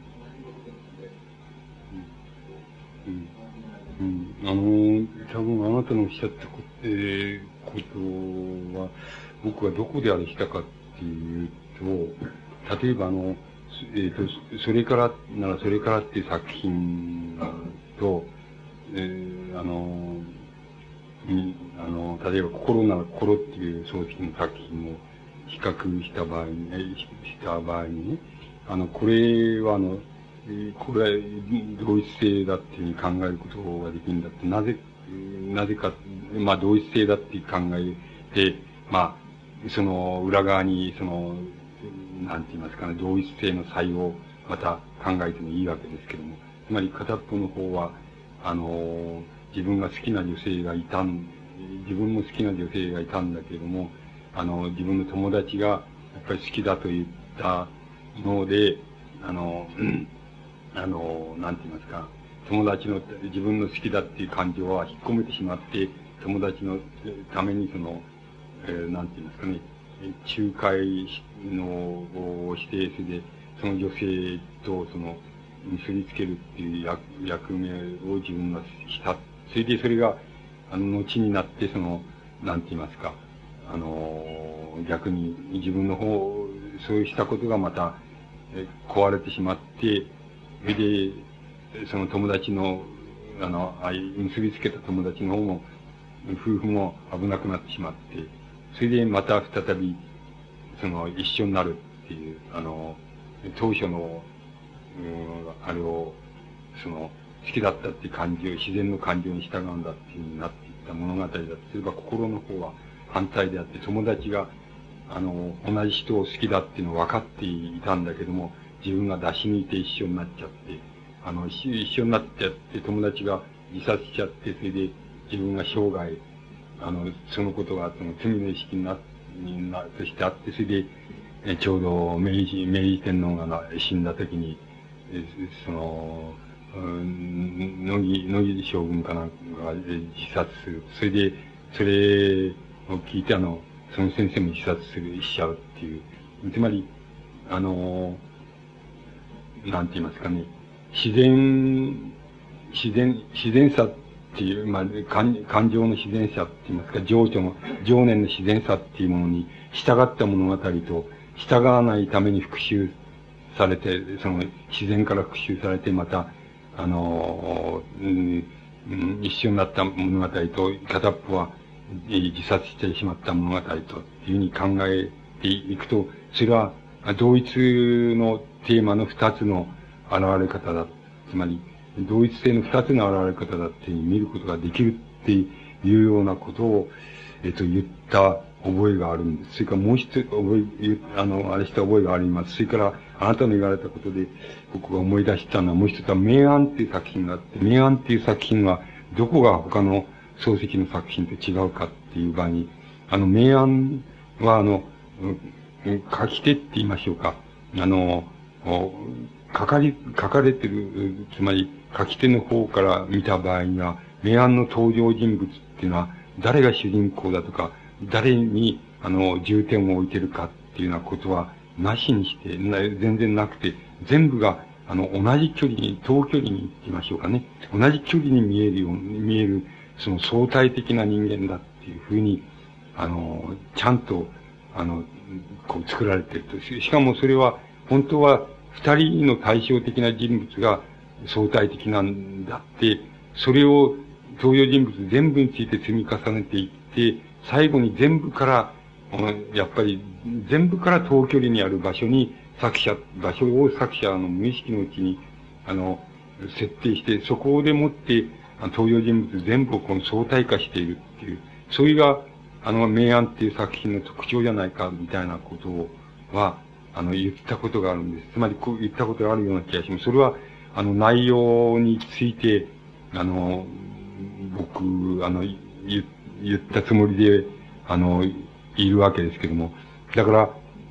あの、そ、漱石っていう人は、あの、わかりにくい人ですけども、あの、つまり難しい人だし、作品も非常に難しい作作品が多いんですけれども、あの、しかし、あの、もし、あの、同一性っていう観点と、再生っていう観点を、あの、うまく、あの、使い分けるならば、それは、あの、漱石の作品はいくつかに分類することができて、その分類をはみ出すっていうことを、はみ出す作品ってのはわずかに多分、明暗っていう最後の時の作品だけじゃないかなっていうふうにまあ、僕自身はそう思ってるんですけどね。あの、考えてるんですけどね。だから、あのー、明暗っていうのは途中で終わってるわけだからどう展開されるかっていうのはわからないんですけど、あそこで漱石は、つまりあらゆる、あの、登場人物の場所から自分自身を、あの、もう同一だってしかも相対化できる距離っていうのを初めて、こう、なんて言いますかね、倫理として掴み取ることができたんじゃないのかなっていうふうに、まあ僕自身の解釈はそうなんですけどね。だから、初めの初期の頃の倫理っていうのは、あの、一種、そこで、解体されてしまうわけで、それで、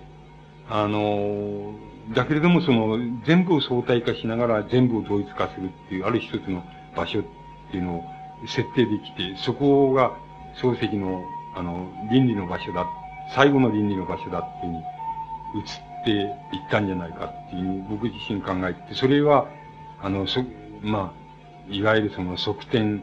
拒否っていう、つまり天に即して私を去るんだっていうふうに漱石が言ってることの、まあ、内容じゃないかっていう、まあ僕はそれは僕の解釈なんですけどね。あの、そこら辺の問題じゃないでしょうかね。あの、同一性ということは、うんての人を相対化できるような場所っていうもの、うん、それが結局その同一化され、同一性ということの場所であって、うん中性っていう、うん、みんなが知ってるもそういう場所であるというそうか、中性的っていうことを言ったのはね、そういう、そういう意味じゃなくて、あの、文学作品っていうのは、えっと、文学作品とか芸術作品っていうのは、あの、それ自体が、その、非常にえー、読み方によっても、それから作品自体によっても、その、教訓的であったり、倫理的であったり、あるいは、え、人道的であったり、つまり、様々なその、なんて言いますか、読む人に様々な効果っていうのを与えうるわけですし、また読む人の主観によっても様々であり得るんだけれども、あの、文学作品が、たとえそういう、あの、なんて言いますかね、えー、作用をその読む人に与えるものを文学作品が持っているとしても、文学っていうのは、ひとたびはその、一種の中性点と言いましょうかね。つまり、あの、役に立つ。これは役に立つとか、これは、えっ、ー、と、いい作品だとか悪い作品だとか、これはためになる作品だとか、そうじゃない作品だとかっていう、つまり一種の倫理的な判断っていうものを、の、以前にその、ある一つの、中性、倫理的には中性であるっていう、ある構築が、どっかに中心的になされていて、で、なされたものが結果的に、あの、要するに倫理的であったり、えー、人道的であったり、あるいはこれをどういうふうに読むかっていうことは人様々な、あの、実感と効果を与えるっていうふうになるのであって、それが文学作品の運命みたいなものであって、もしストレートにある倫理を主張したいならば、ストレートな言い方で倫理を主張したり、実践したり、強要したりすれば、いいわけなんで、あの、文学芸術作品っていうのは、ひとたびはその中性、あの、有効性、効果っていうことについては中性点っていうのを必ずその構築しておいて、作品の中に構築しておいて、それでその結果がどうであるか、つまり、結果がそれは倫理的であるとか、あの、道徳的であるとか、えー、人道的であるとかっていうふうに言えるっていうのは、そういうもんで、その、その時に必ず中性の構築点っていうのは必ず文学芸術作品にはあるんだっていうことを多分言ったんじゃないでしょうかね。ええ今回その中性的なうんうんうん。うん。うん。効果性というものから中心であるというふうな意味で、うん。あの、いや、これはもちろん各方に、つまり作者の方に内在的にそれがなかったら、表現されたものに、それが中性的なものってないですから、あの、各方に、